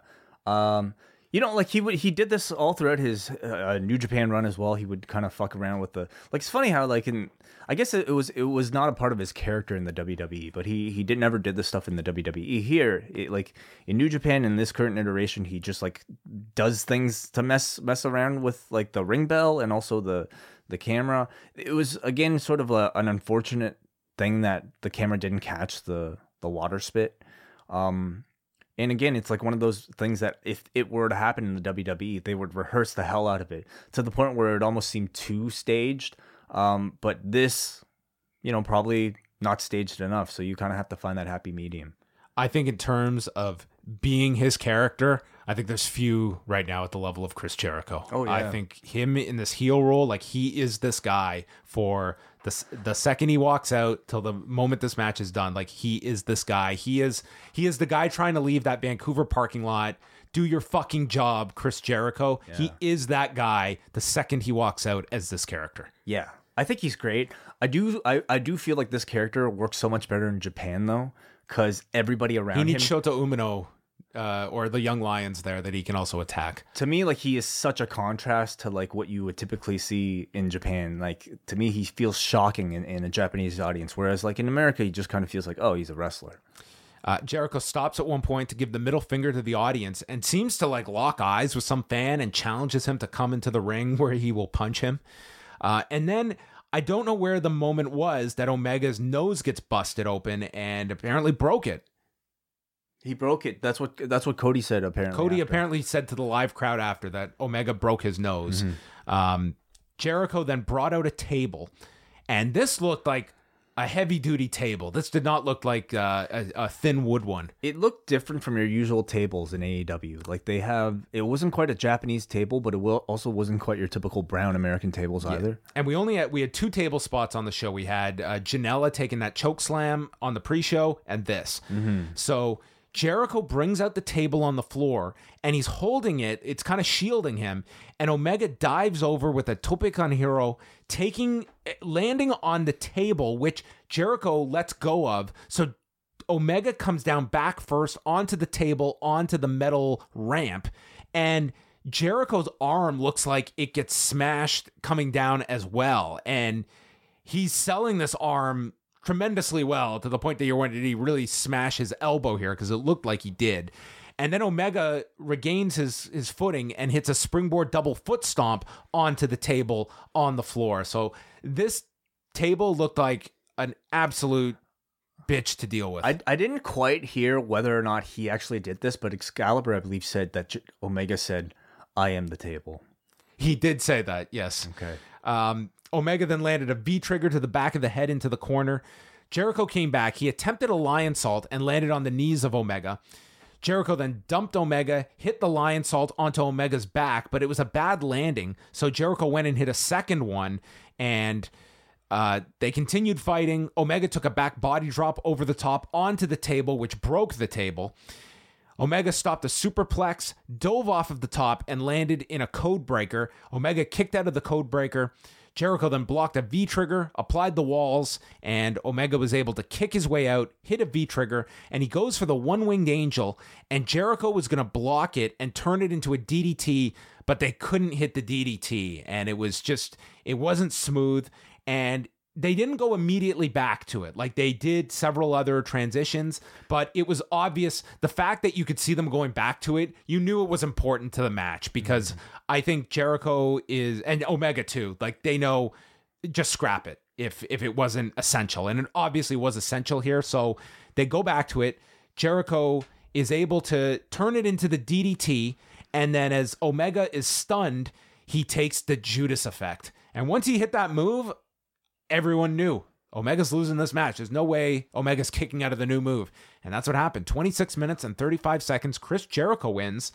I thought there was there would be a chance that he would kick out. You know, I didn't think so. Uh, they've often done done the thing where like they build up to a new move only for like a near fall.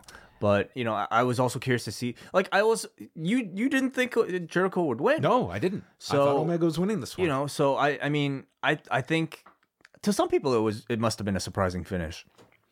Yeah, I think it makes the Okada match even more interesting now. Definitely. And also Jericho being set up now to take on Hangman Page for AEW's world title. I would Yeah.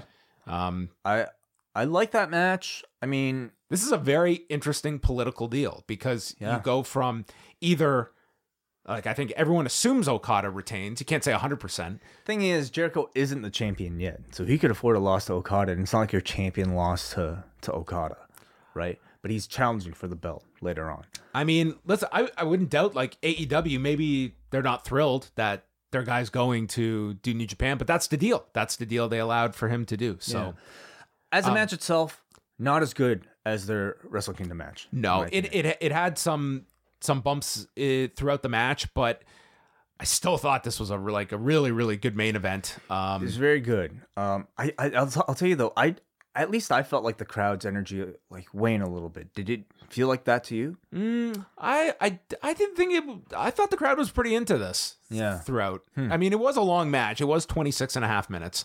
Um, I, I thought like this was one where even when they they messed up the D, like they really had the intensity factor that I, I think gives you a lot of leeway. That you know a, a spot screws up, it's not the end of the world, and it actually contributes to the story. Um, Especially knowing about the broken nose. yeah, we learn after. Well, we didn't hear on the broadcast. It was announced to the live crowd. Cody, told- said that said he wrestled like half this match with the broken nose or something like that. Um, but then after the match, Jericho then gets onto the microphone. He says it's his time now, and he is AEW. He said that this is not a company for the fans, it's a company for him. And he took credit for the television deal and selling out the arena. And he demands a thank you. And that's what he wants a thank you. And out from the crowd comes Jon Moxley. He comes down, everyone's going nuts, and he comes in and he hits the former Dirty Deeds onto Jericho as well as referee Paul Turner. And everyone's thinking, oh, does this mean Jericho and Jon Moxley are going to resume their feud? Is Mitch the potted plant far behind? It is not it uh, is not going to be that because then Moxley eyes Kenny Omega, lifts him up, and he goes to hit him with the dirty deeds, but Omega fights back and they brawl to the floor. They brawl up to the stage, and they had as part of the set a stack of poker chips that they get on top of, and Moxley hits the double arm DDT and then a Death Valley driver sending Omega off the poker chips onto the set to end the show red hot. This crowd is electric that Moxley is here. You have set up Jericho and Page, you've set up Omega and Moxley. Um, plus, you have now Cody and Dustin are going to take on the Bucks in July. You set up a ton of stuff coming out of this. Uh, I, I thought this was a home run show. I thought it was a really, really great show. I thought it was a great show. I mean, I can't necessarily call it a home run uh, in between technical aspects and maybe other things, but I think though if It was wa- not without fault, but with what was designed to be achieved. Um, If the I, I thought this was one of the better shows this year. if the goal was to like make a statement and to say like hey like we're you know we're a, a legitimate competition uh rival company here uh with better wrestling uh i definitely think that they achieved that so this was a great show Yeah, a, a definite thumbs up for me. Um, some other notes here is that uh, Tony Khan has stated that uh, Moxley is full time with them, but he is open to uh, Moxley doing international dates as well. So that's one announcement. Um, AEW confirmed tonight that it has officially signed Moxley to a full time, multi year agreement effective immediately.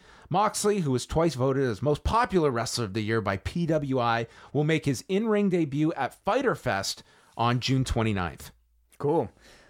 Phone lines are open, everybody. 1 732 800 4423. Long distance charges may apply, but if you Skype us, search for Post Wrestling, you probably won't have to pay a thing. So if you want to get your thoughts in, a lot of you guys are still in the chat room right now watching us live. So uh, let us know what you guys thought of AEW Double or Nothing. Let's go to the feedback on the uh, forum right now to start off, and uh, a lot of votes. Like so, I mean, substantial amount of votes compared to like our, our typical reviews. So that you know at least gives you a gauge of maybe the interest of the show. Out of the one to twenty, what do you think the board voted? 18. Sixteen point nine. Okay. Yeah. Um, 18 would be really high. It'd be a 9 out of 10, but this is I'd give six- this show like a 17. Yeah, okay, 16.9. We go to our first phone call. Uh and joining us is Bruce. How's it going, Bruce? Hey, how's it going? Very well. What'd you think of uh Double or Nothing? I really, really enjoyed it. Uh, the friends that I watched it with, and I just found it really refreshing to be, I don't know, watching a show that was so wrestling focused, that had so much variety on it. Uh, it seemed to just demonstrate a lot of excitement and passion uh, for the uh, amongst the wrestlers and you factor that in with the hot crowd, the incredible and super emotional storytelling that I thought the uh, Dustin match put forward. And yeah, I mean, I, I I have to go along with John and sort of say that it felt like a real home run to me. This is a show, a product that I'm really, really invested in and interested in continuing to to keep watching for the time being. I, I think that anyone that if you were sampling this show, you left it. I think it left you really invigorated to see the TV show. Uh, obviously, this is not the kind of show you can do every week on TV. The TV will be very different, but in terms of just especially at this time where I think that people are desperate for uh, looking for different things. This was the kind of show that I, I'm sure grabbed a lot of people tonight that maybe were sampling it for the first time. Absolutely. Um, just for whatever it's worth as well. Uh, the partner of one of my friends that uh, was just kind of sitting in with us, she often kind of watches the wrestling with us and sometimes likes it, sometimes doesn't. But she had an absolute blast with this one. She thought that this was the most fun and entertaining, fast moving, and varied show that she'd ever seen. She's actually interested in tracking it and seeing sort of what happens next and where some of these people that, you know, she's just seeing for the first time, where they go. And, you know, and we're not talking about a lapsed fan here. We're talking about somebody with essentially no contact with wrestling previous to this. So, you know, I mean, it's a small sample size, of course, but I have to think that bodes well in terms of the potential for AEW to start reaching a wider audience. For for that particular fan, did you uh, ask her what her favorite match might have been? I think for her it was the the Dustin Cody match. I didn't officially uh, ask her uh, as such, but she was very interested in all three of them. You know, I think for the obvious the very different sorts of stories that each of them was telling, right? The the, the family emotional story, a very you know intense, high flying physical uh, match, and then this sort of more like grueling, drawn out uh, sort of endurance test uh, that the last one was. Awesome, awesome. And how about you? What was your favorite match of the night?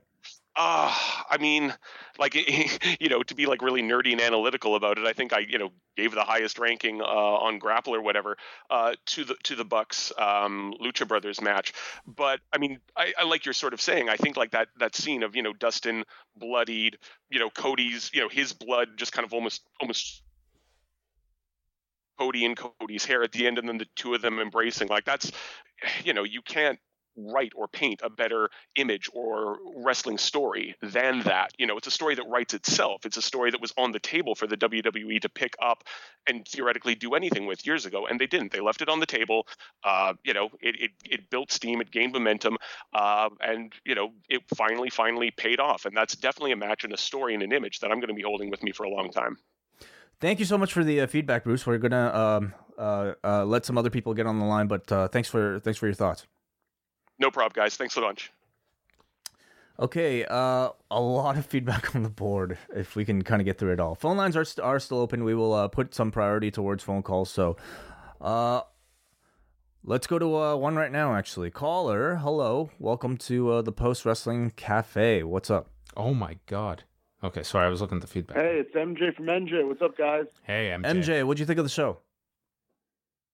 I really enjoyed it. Um, I wanted to just briefly the, the pre-show. Um, did you guys feel like you were watching BTE, um, but like flicked up for television, like a, a, TV show? Like the little bits at the end that they did, like with uh, uh, Matt meeting Michael Nakazawa. Yeah, that Cody showing up with FTR, which was like obviously a bit, and then kind of they ran the uh, intro to the actual show. I yes. would love to happy like the new BTE on TNT when they go there, and that's part of like the weekly TV. It's really what. Up- yeah, sorry, sorry to cut you off, but it's really what's so fast, fascinating about you know knowing how they will transition between the tone of BTE to something that's more for mass consumption on on TNT.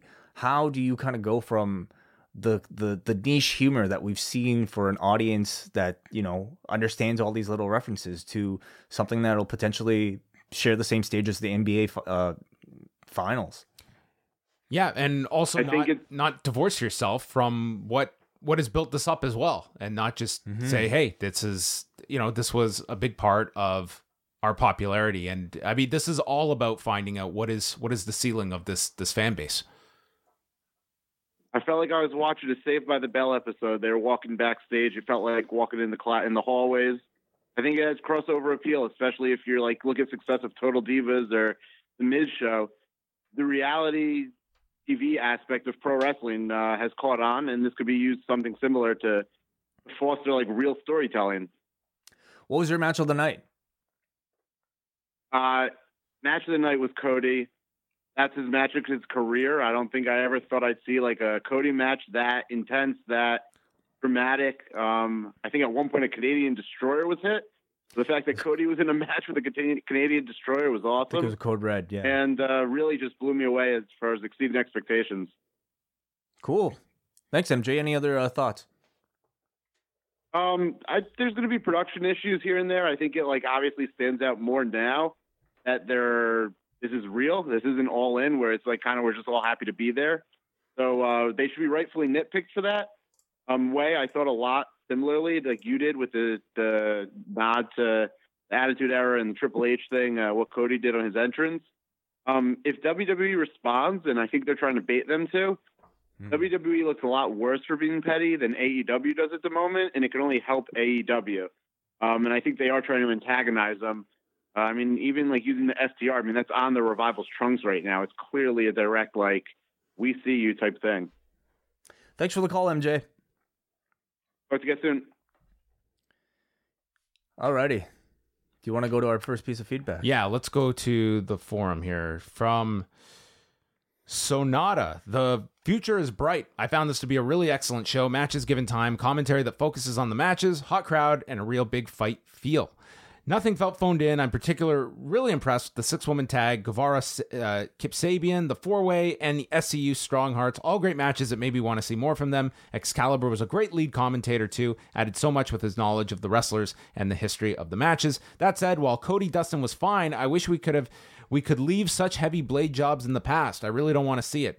Young Bucks and Lucha Brothers was ridiculously good. I don't even know where to go. Loved Omega Jericho. Both are great big match wrestlers, and it showed kind of shows, you know, like like what what a lot of people to me uh, like what I'm personally applauding, you know, the blade job, which is spectacular. It might not be everybody's cup of tea. Other people like Sonata here, it was sort of a, like a negative point of the show. Yeah, it's um I think I think that's going to be a turnoff to some people, absolutely. We go to Ben Uday, who says, overall, an absolutely fantastic show. A long night of wrestling that didn't feel like it dragged at all. Genuinely impressive performance. Production and camera work was the only letdown. Felt like so much was missed by dodgy camera work.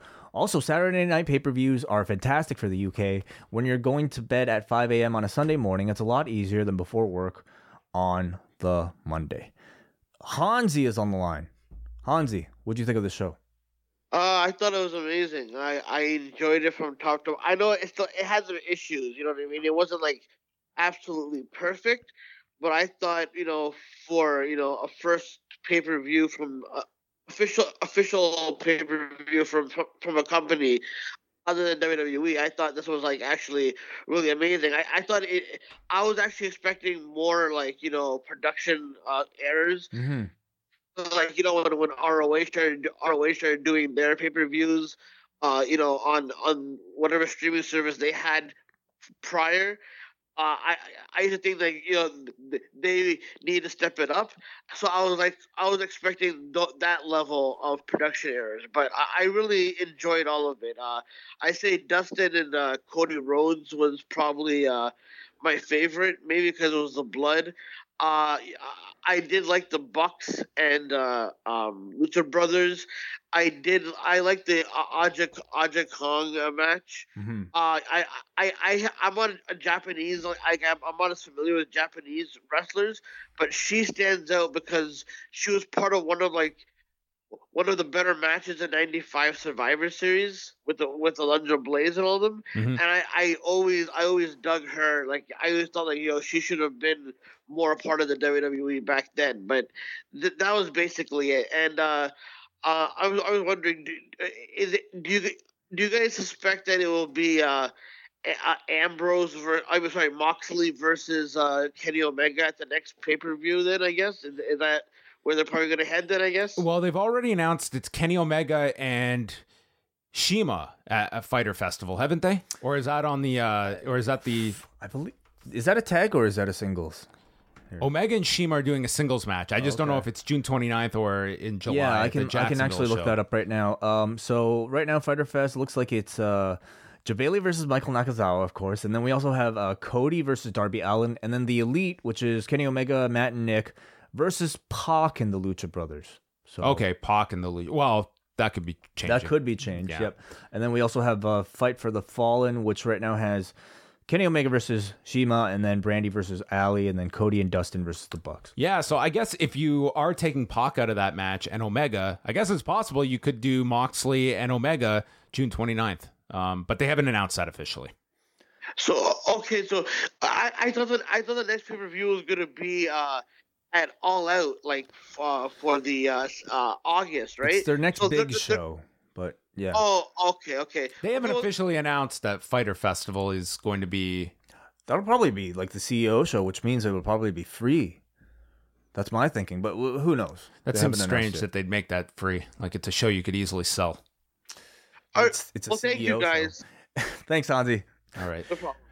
I yeah yeah. Who knows what what, what kind of assorted deals that they might have, um, but Well, especially now with Bleacher Report Live, like they have this deal. Like you would think, like that's a show they would want on there. but it might not even be under their control. Like if it's Kenny's deal with CEO, he's helping them put on a show, right? Well, we'll find out. Uh, David from Israel.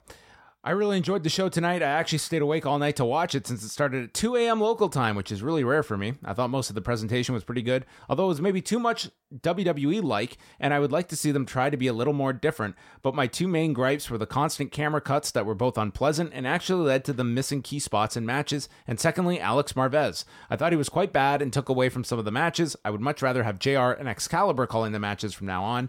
In hindsight, can you explain the rationale between WWE giving Ambrose such a grand exit from the company? It doesn't seem like them to give someone such a relatively respectful departure if they assumed he would be going there.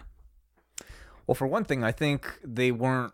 I think for a long time they wanted to make sure he didn't go. Secondly, like his wife works there. You know, like if you really kind of piss the guy off, like while your wife is is one of your lead commentators on the show, how how would that make her feel? And I, I mean, I ultimately feel like they they respect him enough to want to work with him again someday. and they they also benefited i think by you know being able to do that network special it's like okay the guy's leaving so Yeah. yeah we could have this guy just lose on the way out in all these undercard matches He actually did lose pretty much all. Those he did lose and but- they did it in a prominent way so they tried to get new guys over and uh you know and they they were they, they let let him go in a kind of classy way at the end he got like a little farewell yeah it is unlike them uh but there's no there's no knowledge that they would have even known where he was going potentially Let's go to the phone calls. Uh, uh, caller, you're on the line. Hey, what's going on? Oh my God, what did you think of the show, Brandon? Uh, you know what? That's how you say "a" in Spanish. What, what do you I- think I am, Israeli? Um, okay. Never mind. What did you think of the show, Brandon? Uh, I I thought it was cool, man. I, uh, the Cody and uh and Dustin match was awesome, man. That was just pure pure theater up until you know the end with the hug and the brotherly love. I thought it was. I I got a little uh, misty eyed at, at that. At I got a little for Clem. Uh, Yeah, you must have had a similar situation where you're hugging your brother after a face full of blood match. Uh, well, I mean, when I broke my brother's ankle when we were playing basketball, I hugged him after we went to the hospital, so because I felt bad. that's very Yeah, so yeah, that. I know. Thank you, thank you, Sean. Thank you. Uh, and uh, I, I got a couple of meanders real quick. I'll get out of here. Uh, Sure. That throne, that that Cody destroyed looked like a, a cake for Triple H's 50th birthday party that AEW had planned uh, for next year. What, do you think about that? And Wow.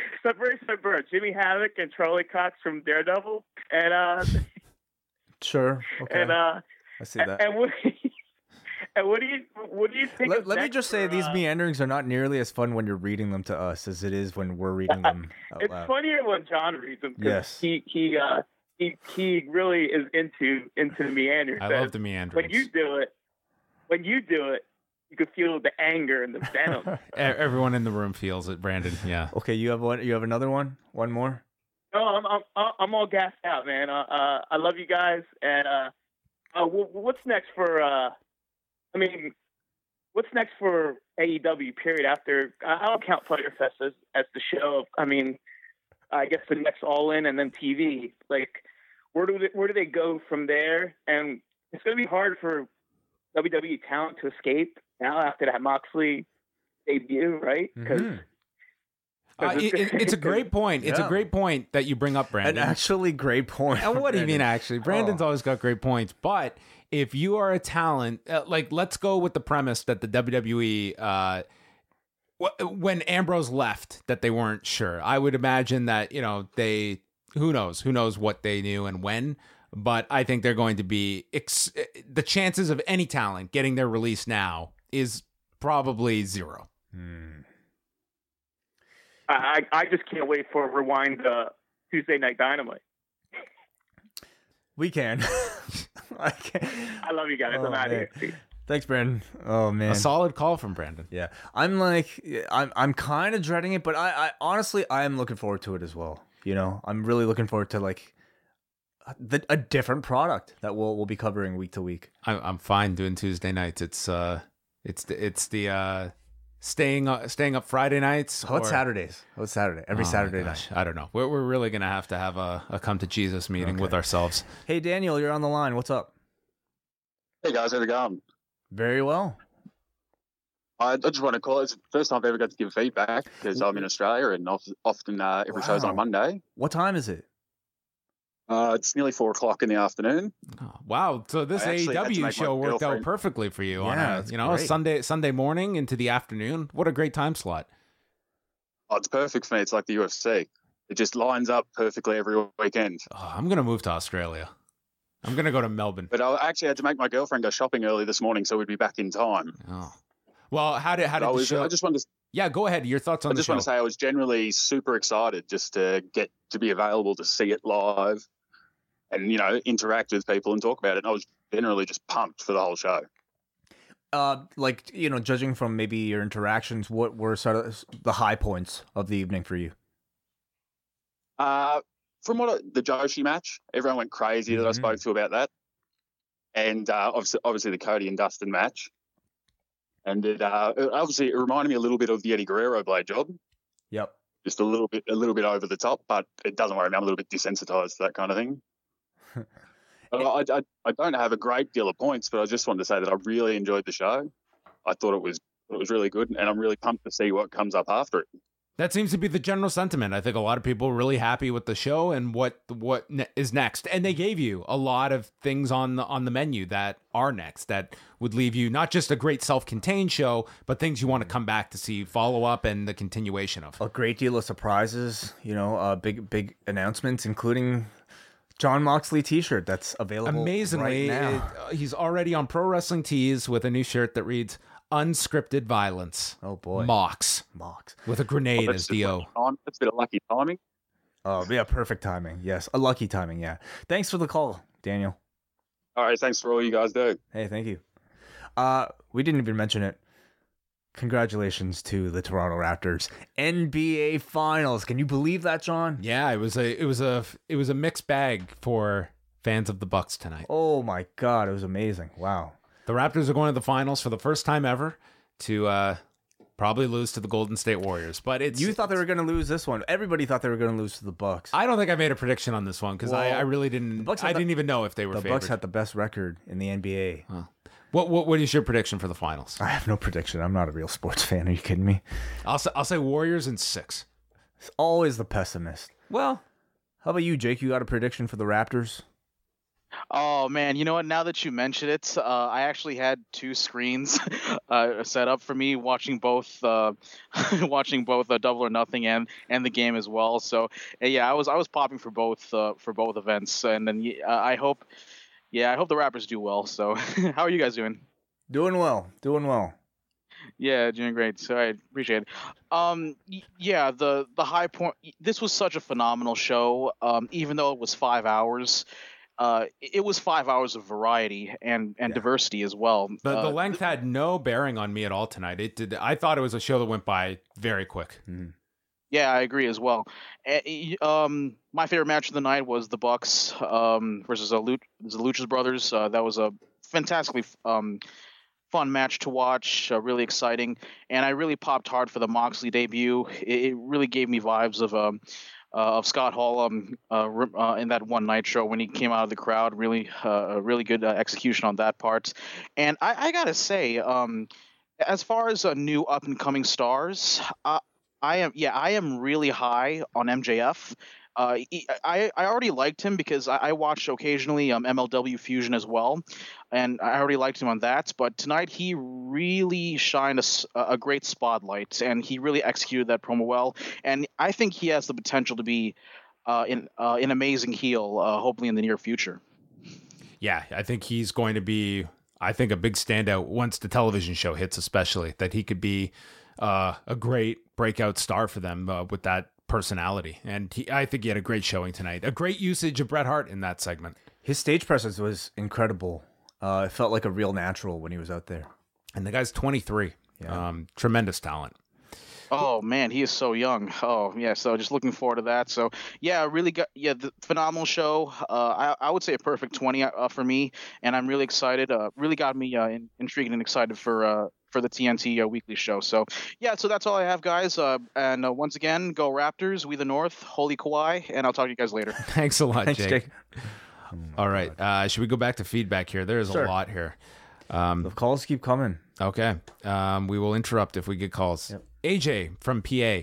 What a fun show from start to finish. Really had fun seeing new faces and different move sets. Dustin and Cody stole the show with an instant classic, in my opinion. Loved Cody's entrance, and I think Triple H probably enjoyed it as well. Production was really great. Audio, lighting, and camera work was top notch. I can do without the cuts to the single audience member, though. I like those. I like the cutaways.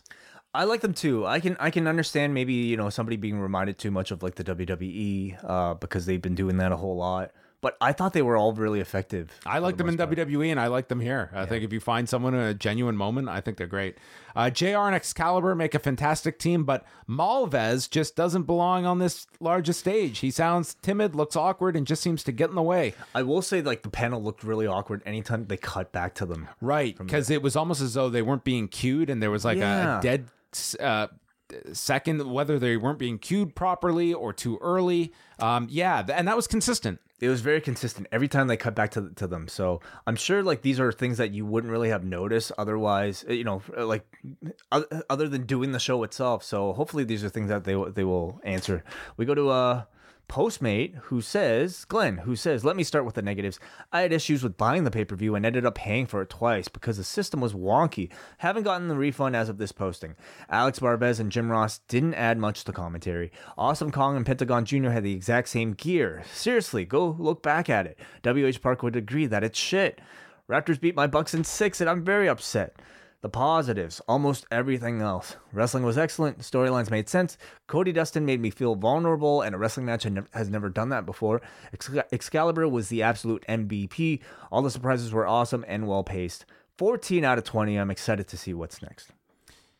Next up is Dan. Very good show from start to finish. They have a lot to learn in terms of production, but this is a good starting point. The go home angle was just tremendous. Moxley looked to be the most invigorated he's been in a long time, and I'm excited to see where this program with Omega goes. I do think critiques are fair, though, especially when it comes to the weapon shots to the head and their very obvious WWE issues. I don't want to see the shots to the head. It's 2019. We know the health risks, and it's honestly insane that these things were happening.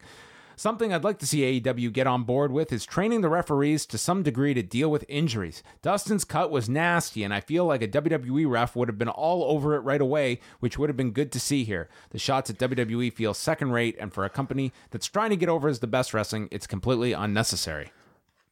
I think the idea of that match was to show you that they weren't going to stop cuts from happening to tend to them. I mean, was this an extreme case where that, you know, perhaps needed looking at? Perhaps you know who knows how much blood he actually intended to to get out out of that cut but i think not having the referees deal with it was definitely their way of telling you that hey like we're going to be a company that allows this. I'm curious what the fallout uh, in in reaction to the blood is because I think there's a certain and I I would say the majority of this audience watching the show loved it. Yeah. But as they get bigger, I think they'll be surprised at the amount of people that a have grown up now on pretty much uh, the last 11 years of the WWE blood is very rare. It it's not completely gone, but it's very rare. It's never used dramatically. No, and that are now kind of turned off by that kind of thing. Yeah, yeah. I, I do feel like in, in, in wrestling, especially with the demographic that they're trying to chase, the lapsed WWE fan, the old, perhaps, you know, eh, old, older WWE fan, I think you will it'll be a minority that'll that'll care that much about like the health concerns related to something like that. And will there be uh and will there be an instance where uh, this was a concern you know with, with the UFC was when mm-hmm. they're going on network television yeah. is there going to be a brand that doesn't want to see blood all over their logo yeah we you know you mentioned the the canvas they changed the they canvas. changed it immediately afterwards and i wonder how much of that is you know obviously due to sanitation issues, i would i would but... think that that should be done like there sure. like honestly we we talk about blood when we go into the Nigel McGuinness documentaries. Yeah. And then, you know, at the same time, you look at this and you marvel at, oh, blood's great. It's Yeah. like, I'm very conflicted. I understand of it as a storytelling device, but also like I'm I'm not the biggest fan of blood as, you know, others are. Yeah, I wonder if, if any of us would have expected that level of blade job though. This was like like a Muta ten, you know. Yeah, well, Oh. they did it early in the match too. Yeah. So yeah, it was the, the guy lost a lot of blood. We go to Gerard who says, I gotta admit that they lost me during the build for this show, but in the end, it exceeded my expectations. The Joshi match and Cody versus Dust- Dustin were the best matches on the show. I'm not a squeamish guy, and I watch Big Japan death matches, but that shot of Dustin on his knees with the blood gushing was too much even for me. An incredible performance from Dustin, and I'm happy that he will be wrestling more matches in AEW. My only quibbles is that while I think Jericho versus Omega was a good match, it went a little long and even lost the crowd towards the end, and the ending felt a little flat. I'm at at least Jericho winning means he goes into his match with Okada having won a big match and defeating a former IWGP champion. Also, Moxley's run-in felt very much like something you would see on Raw. Thanks. Um, yeah, it certainly helps Jericho. I guess our, our question is, you know, uh, does it help AEW you know, to have him potentially lose to Okada? But maybe AEW doesn't really mind. All right, the next one is Ken Ken from the internet. What can I say? For our first show, this was great. An interesting take on a Rumble, which progressed Hangman's story to become world champion. Great tag action all night. A solid couple of women's matches, which had even Bayley and Sasha commenting on them. A fantastic but disgusting match with Cody and Dustin. Seriously, it was a combination of Austin and Flair bl- blood jobs, and an awesome main event capped off with Moxley and Omega abusing the hell out of poker chips. It was pretty much everything I wanted. Even the jib camera shots were awesome. The only thing I was iffy on was the Judas effect. I appreciate Kenny's sell on it, but I just don't know yet. 16 John Pollocks out of 20 Wai Tings. I will say, I, I think it's quite something that he managed to like. I, in my opinion, let most of the audience know about this Judas Effect move only via Yeah. like his podcasts, um, One clip. like the preview show, and that's really it. And I thought, you know, almost a lot. Of, I'm sure a lot of people were confused, but like they he ended up finishing the match with it. So um, I, I thought he did a good job with all with all that. Um, we go to Ken Dell from Ken Dell from Ohio, who says, "Good show overall. The Lucha Brothers versus the Young Bucks was my match of the night, with Cody Dusty being number Dustin being number two. Uh, good call with Jericho winning to even the series. Some work will be need to be done on getting the unknown new talent some exposure, and they have to get their YouTube content situation sorted out. Sixteen out of twenty. Mitchell from Auckland, very solid show in my opinion. I thought Excalibur was great, and JR really started getting into it from the Dustin Cody match onwards. As for Alex Marvez, I don't think he had a great night and wouldn't be against just a two man booth. Cody and Dustin was easily my match of the night, a match that would have had Dusty filled with tears of joy with for the performance his two boys put on. Awesome to see Kong debut, and I absolutely love that we will be getting Jericho and Hangman going at it for the AEW title and the debuting Moxley feuding with Kenny Omega. 18 out of 20. We got a Hagaki who says, I've been to three WrestleManias and several WWE pay per views, and I can say that the crowd here in Vegas had more electricity in the air. I'm not sure how it came off on TV, but it was solid and didn't drag live. Women's Six Way and Lucha Bucks stole the show. I'm very curious to hear more uh, from more live accounts of, of what the audience sounded like because while I wouldn't, I while I wouldn't say like the audience sounded bad at any time during the sh- broadcast, like I was there for All In. This did uh, except for Dustin Goldust, to me, like this crowd, there are a lot of times where this this didn't feel like it was on that level. So I'm I'm curious how much of it is the production. Let's go to another phone call here. Uh, caller, you are on the line. What's up? Hi, it's Ahmad. Ahmad Butt, what's up? Uh, not much, man. I'm kind of tired. How are you guys? Um, we're full of energy. Yeah. You kidding me? I don't. I don't believe that for a second, but it's it's nice to talk to you guys. Um, I'm calling in because I had a real big problem with the battle royal. Let's hear it. I thought it was a really uh, a kind of embarrassing way to start your promotion. I thought there were some good moments. I thought MJF was cool and uh, Jungle Boy and things like that. But I was watching it with a couple of people, and they just felt kind of uncomfortable with some of the the characters, specifically. Uh, I think his name is Dustin Thomas. Yes. Yeah, it was. It struck a really weird tone that seemed uh, like the opposite of the tone of like what Tony Khan was talking about, the sort of like sports like presentation. So I, I didn't really like the way it started, and I was kind of worried. But mm-hmm. I, I, do think the show, the show overall, went super, super well. And uh, by the end of the show, I did forget about this. I mean, as far as that, um, that yeah, as far as that goes, I, I certainly feel like the the AEW kind of has to like flesh out where it is that they want to go because you're talking about a company very much built on again the tone of being the elite which is anything but sports like it's wild it's crazy it's fun you know? And you have kenny omega who comes from a ddt background where that stuff is crazy as well. I think you know the sports aspect of it seems to like what what what tony khan's talking about is more maybe more so the idea that wins and losses matter. How they're going to implement the score like point system i have no idea in pro wrestling I I think that the, almost like too much is being put on that. That yes, he he's got like the analytics background, and yes, there's going to be, I think, where possible, stories that they can derive from numbers and such. But the idea that this thing is going to be all like binary, and we're just going to have constant uh, numbers and records, I, I don't know how much it's going to like tonight. Tonight was to me your first show out, and it's not like they were hitting you over the head. And this person is now one and zero, and this person is now zero oh and one. Um, I think they it's very much just getting back to uh, matches meaning something. Like Jericho beating Kenny Omega wasn't just because, well, Omega won last time, Jericho's got to win this time. It's now 50 50. It's like, no, because we have a direct plan of Jericho is now moving towards the title. Kenny is now going off into this program with Moxley, and you're going to be rewarded for buying a pay per view and getting the blow off to a particular match because now someone advances in their career and someone is sidetracked because they lose. And that's something that they see a, a major hole in the market that they can they can fill that they can utilize. So I mean that that's one theory of looking at it. I I think a lot is kind of being put on this becoming um, so sports like and being tied that it, it's going to be something that is you know re- resembling pure sport and I, I, don't think it's going to be. I think it's going to have tonight screamed variety. To me, I think that's a mistake that not they're emphasizing it so often in their press releases and in, in interviews.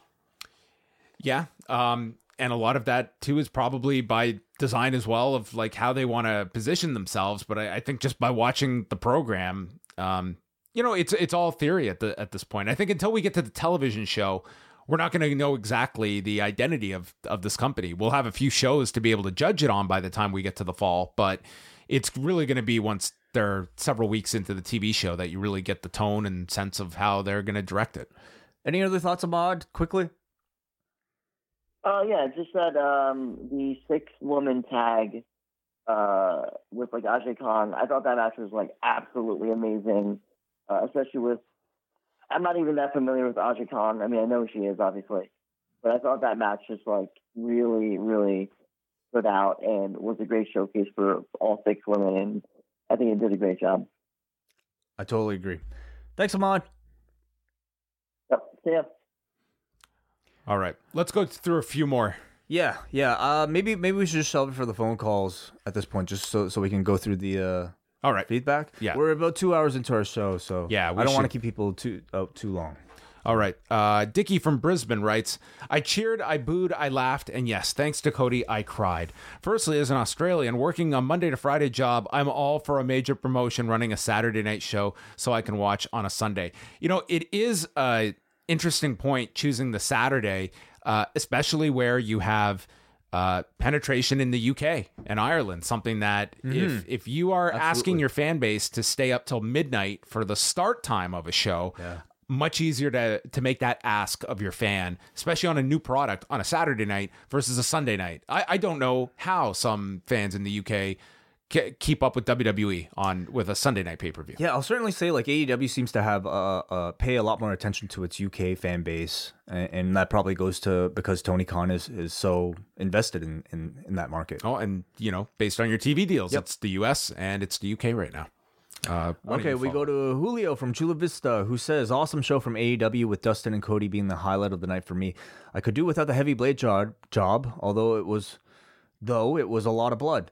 Uh, Post match between those two was emotional as it gets, and that's why I love the sport so much. 18 out of 20 for me. Okay, I'm going to go to Brian from New York. Overall, it's nice to see optimism with any wrestling product, so I'm excited to see where AEW goes from here. For someone casually into this company and coming into it without seeing any of being the elite, the first half of the card, while solid in the ring, didn't draw me in a ton. Hopefully, once they're on TV, it's a bit easier for an entry into their stories. The back end of the card was really where the night was made. The electricity of the last two Cody matches had been off the charts, and Dustin more than lived up to his end. Not sure we need as much blood as we had tonight, but maybe that's why AEW is so keen on getting health insurance for all their wrestlers. We're going to kill you in the ring, but don't worry, we'll have you insured. Um, Hell of a night for the Lucha Brothers. The twisting springboard hurricanrana by Fenix was unlike anything I've ever seen before. Only wish it had been saved for a little later in the match so it would have had a bigger impact. Jericho and Omega didn't quite live up to their last match, and I'm not too sure about the Judas effect as a finisher, but I liked a bit of a swerve on the victor. Jericho will do a great job making Page look like a star if he's to win the belt, and they can save Omega Page for something bigger down the road. We got a Joey from Queens who said, I asked my girlfriend to watch the show with me in an attempt to share something I love with her, and I can only say it went a heck of a lot better than I, when I showed my grandma Raw. Oh, yeah. While the first match was okay and the next three were pretty meh, to be honest, the final three matches were worth the price of admission, with Cody and Dustin being my favorite. A nice, reasonably long pay per view that ended on a real good high, with Jon Moxley making his return. 17 out of 20. Guillaume from Quebec City. Cody versus Dustin was definitely my match of the night. Great storytelling and a perfect ending. Kind of disappointed by the main event and the angle that closed the show. I wasn't a big Dean Ambrose fan in WWE, and I don't think he should be built as the top star of AEW. Great pay per view, and I'm so proud of the Super Smash Brothers impactful debut. Hmm. Impactful might be a stretch, but a debut nonetheless, and I think a great addition to their tag division. We go to Rick, who says, It was a fantastic show. Every match delivered. Match of the night was Cody versus Dustin and Bucks versus Lucha Brothers. Both women matches delivered over expectations. Awesome Kong is a big surprise, but Britt Baker winning means that they are really going to focus on building their homegrown talent. The Joshi six women, even not meant much of the audience knew who they were, but they started to show their appreciation for the performance of the wrestlers. Overall, it was great, but I found it a little bit uh, negative about the cameras. Personally, I think they are switching angles too many times in a short period, which sometimes caught off a bit of the action. Chris from Queensland. Full disclosure, I'm not a huge fan of being the elite, but this pay per view delivered for me. The Casino Battle Royale, although unique, was spectacular and had some meaningful stakes attached. Cody and Dustin had a bloody emotional match, although I missed when he was busted open. Loved the subtle jab at the Fed of having a legend in ring to present a new championship, and the crowd made me wish I was there rather than questioning when it would end. 20 shock appearances out of 20. I, I didn't think having Bret in there to present the championship was any type of jab toward the. WWE. Uh, I, I thought it was um, symbolic of like you know a WWE Hall of Famer that's pretty synonymous with the WWE title. Um, Okay, so what? To get like you did think it was? I I just thought it was something that here's a guy that's he's just a legendary wrestler here to present the belt. A guy under a, with a WWE Legends deal. Um, Who else would they have gotten? Guy had just been there at the Hall of Fame a few weeks ago. Um, oh, it's it's certain something that I'm I'm sure WWE wasn't crazy about Bret doing.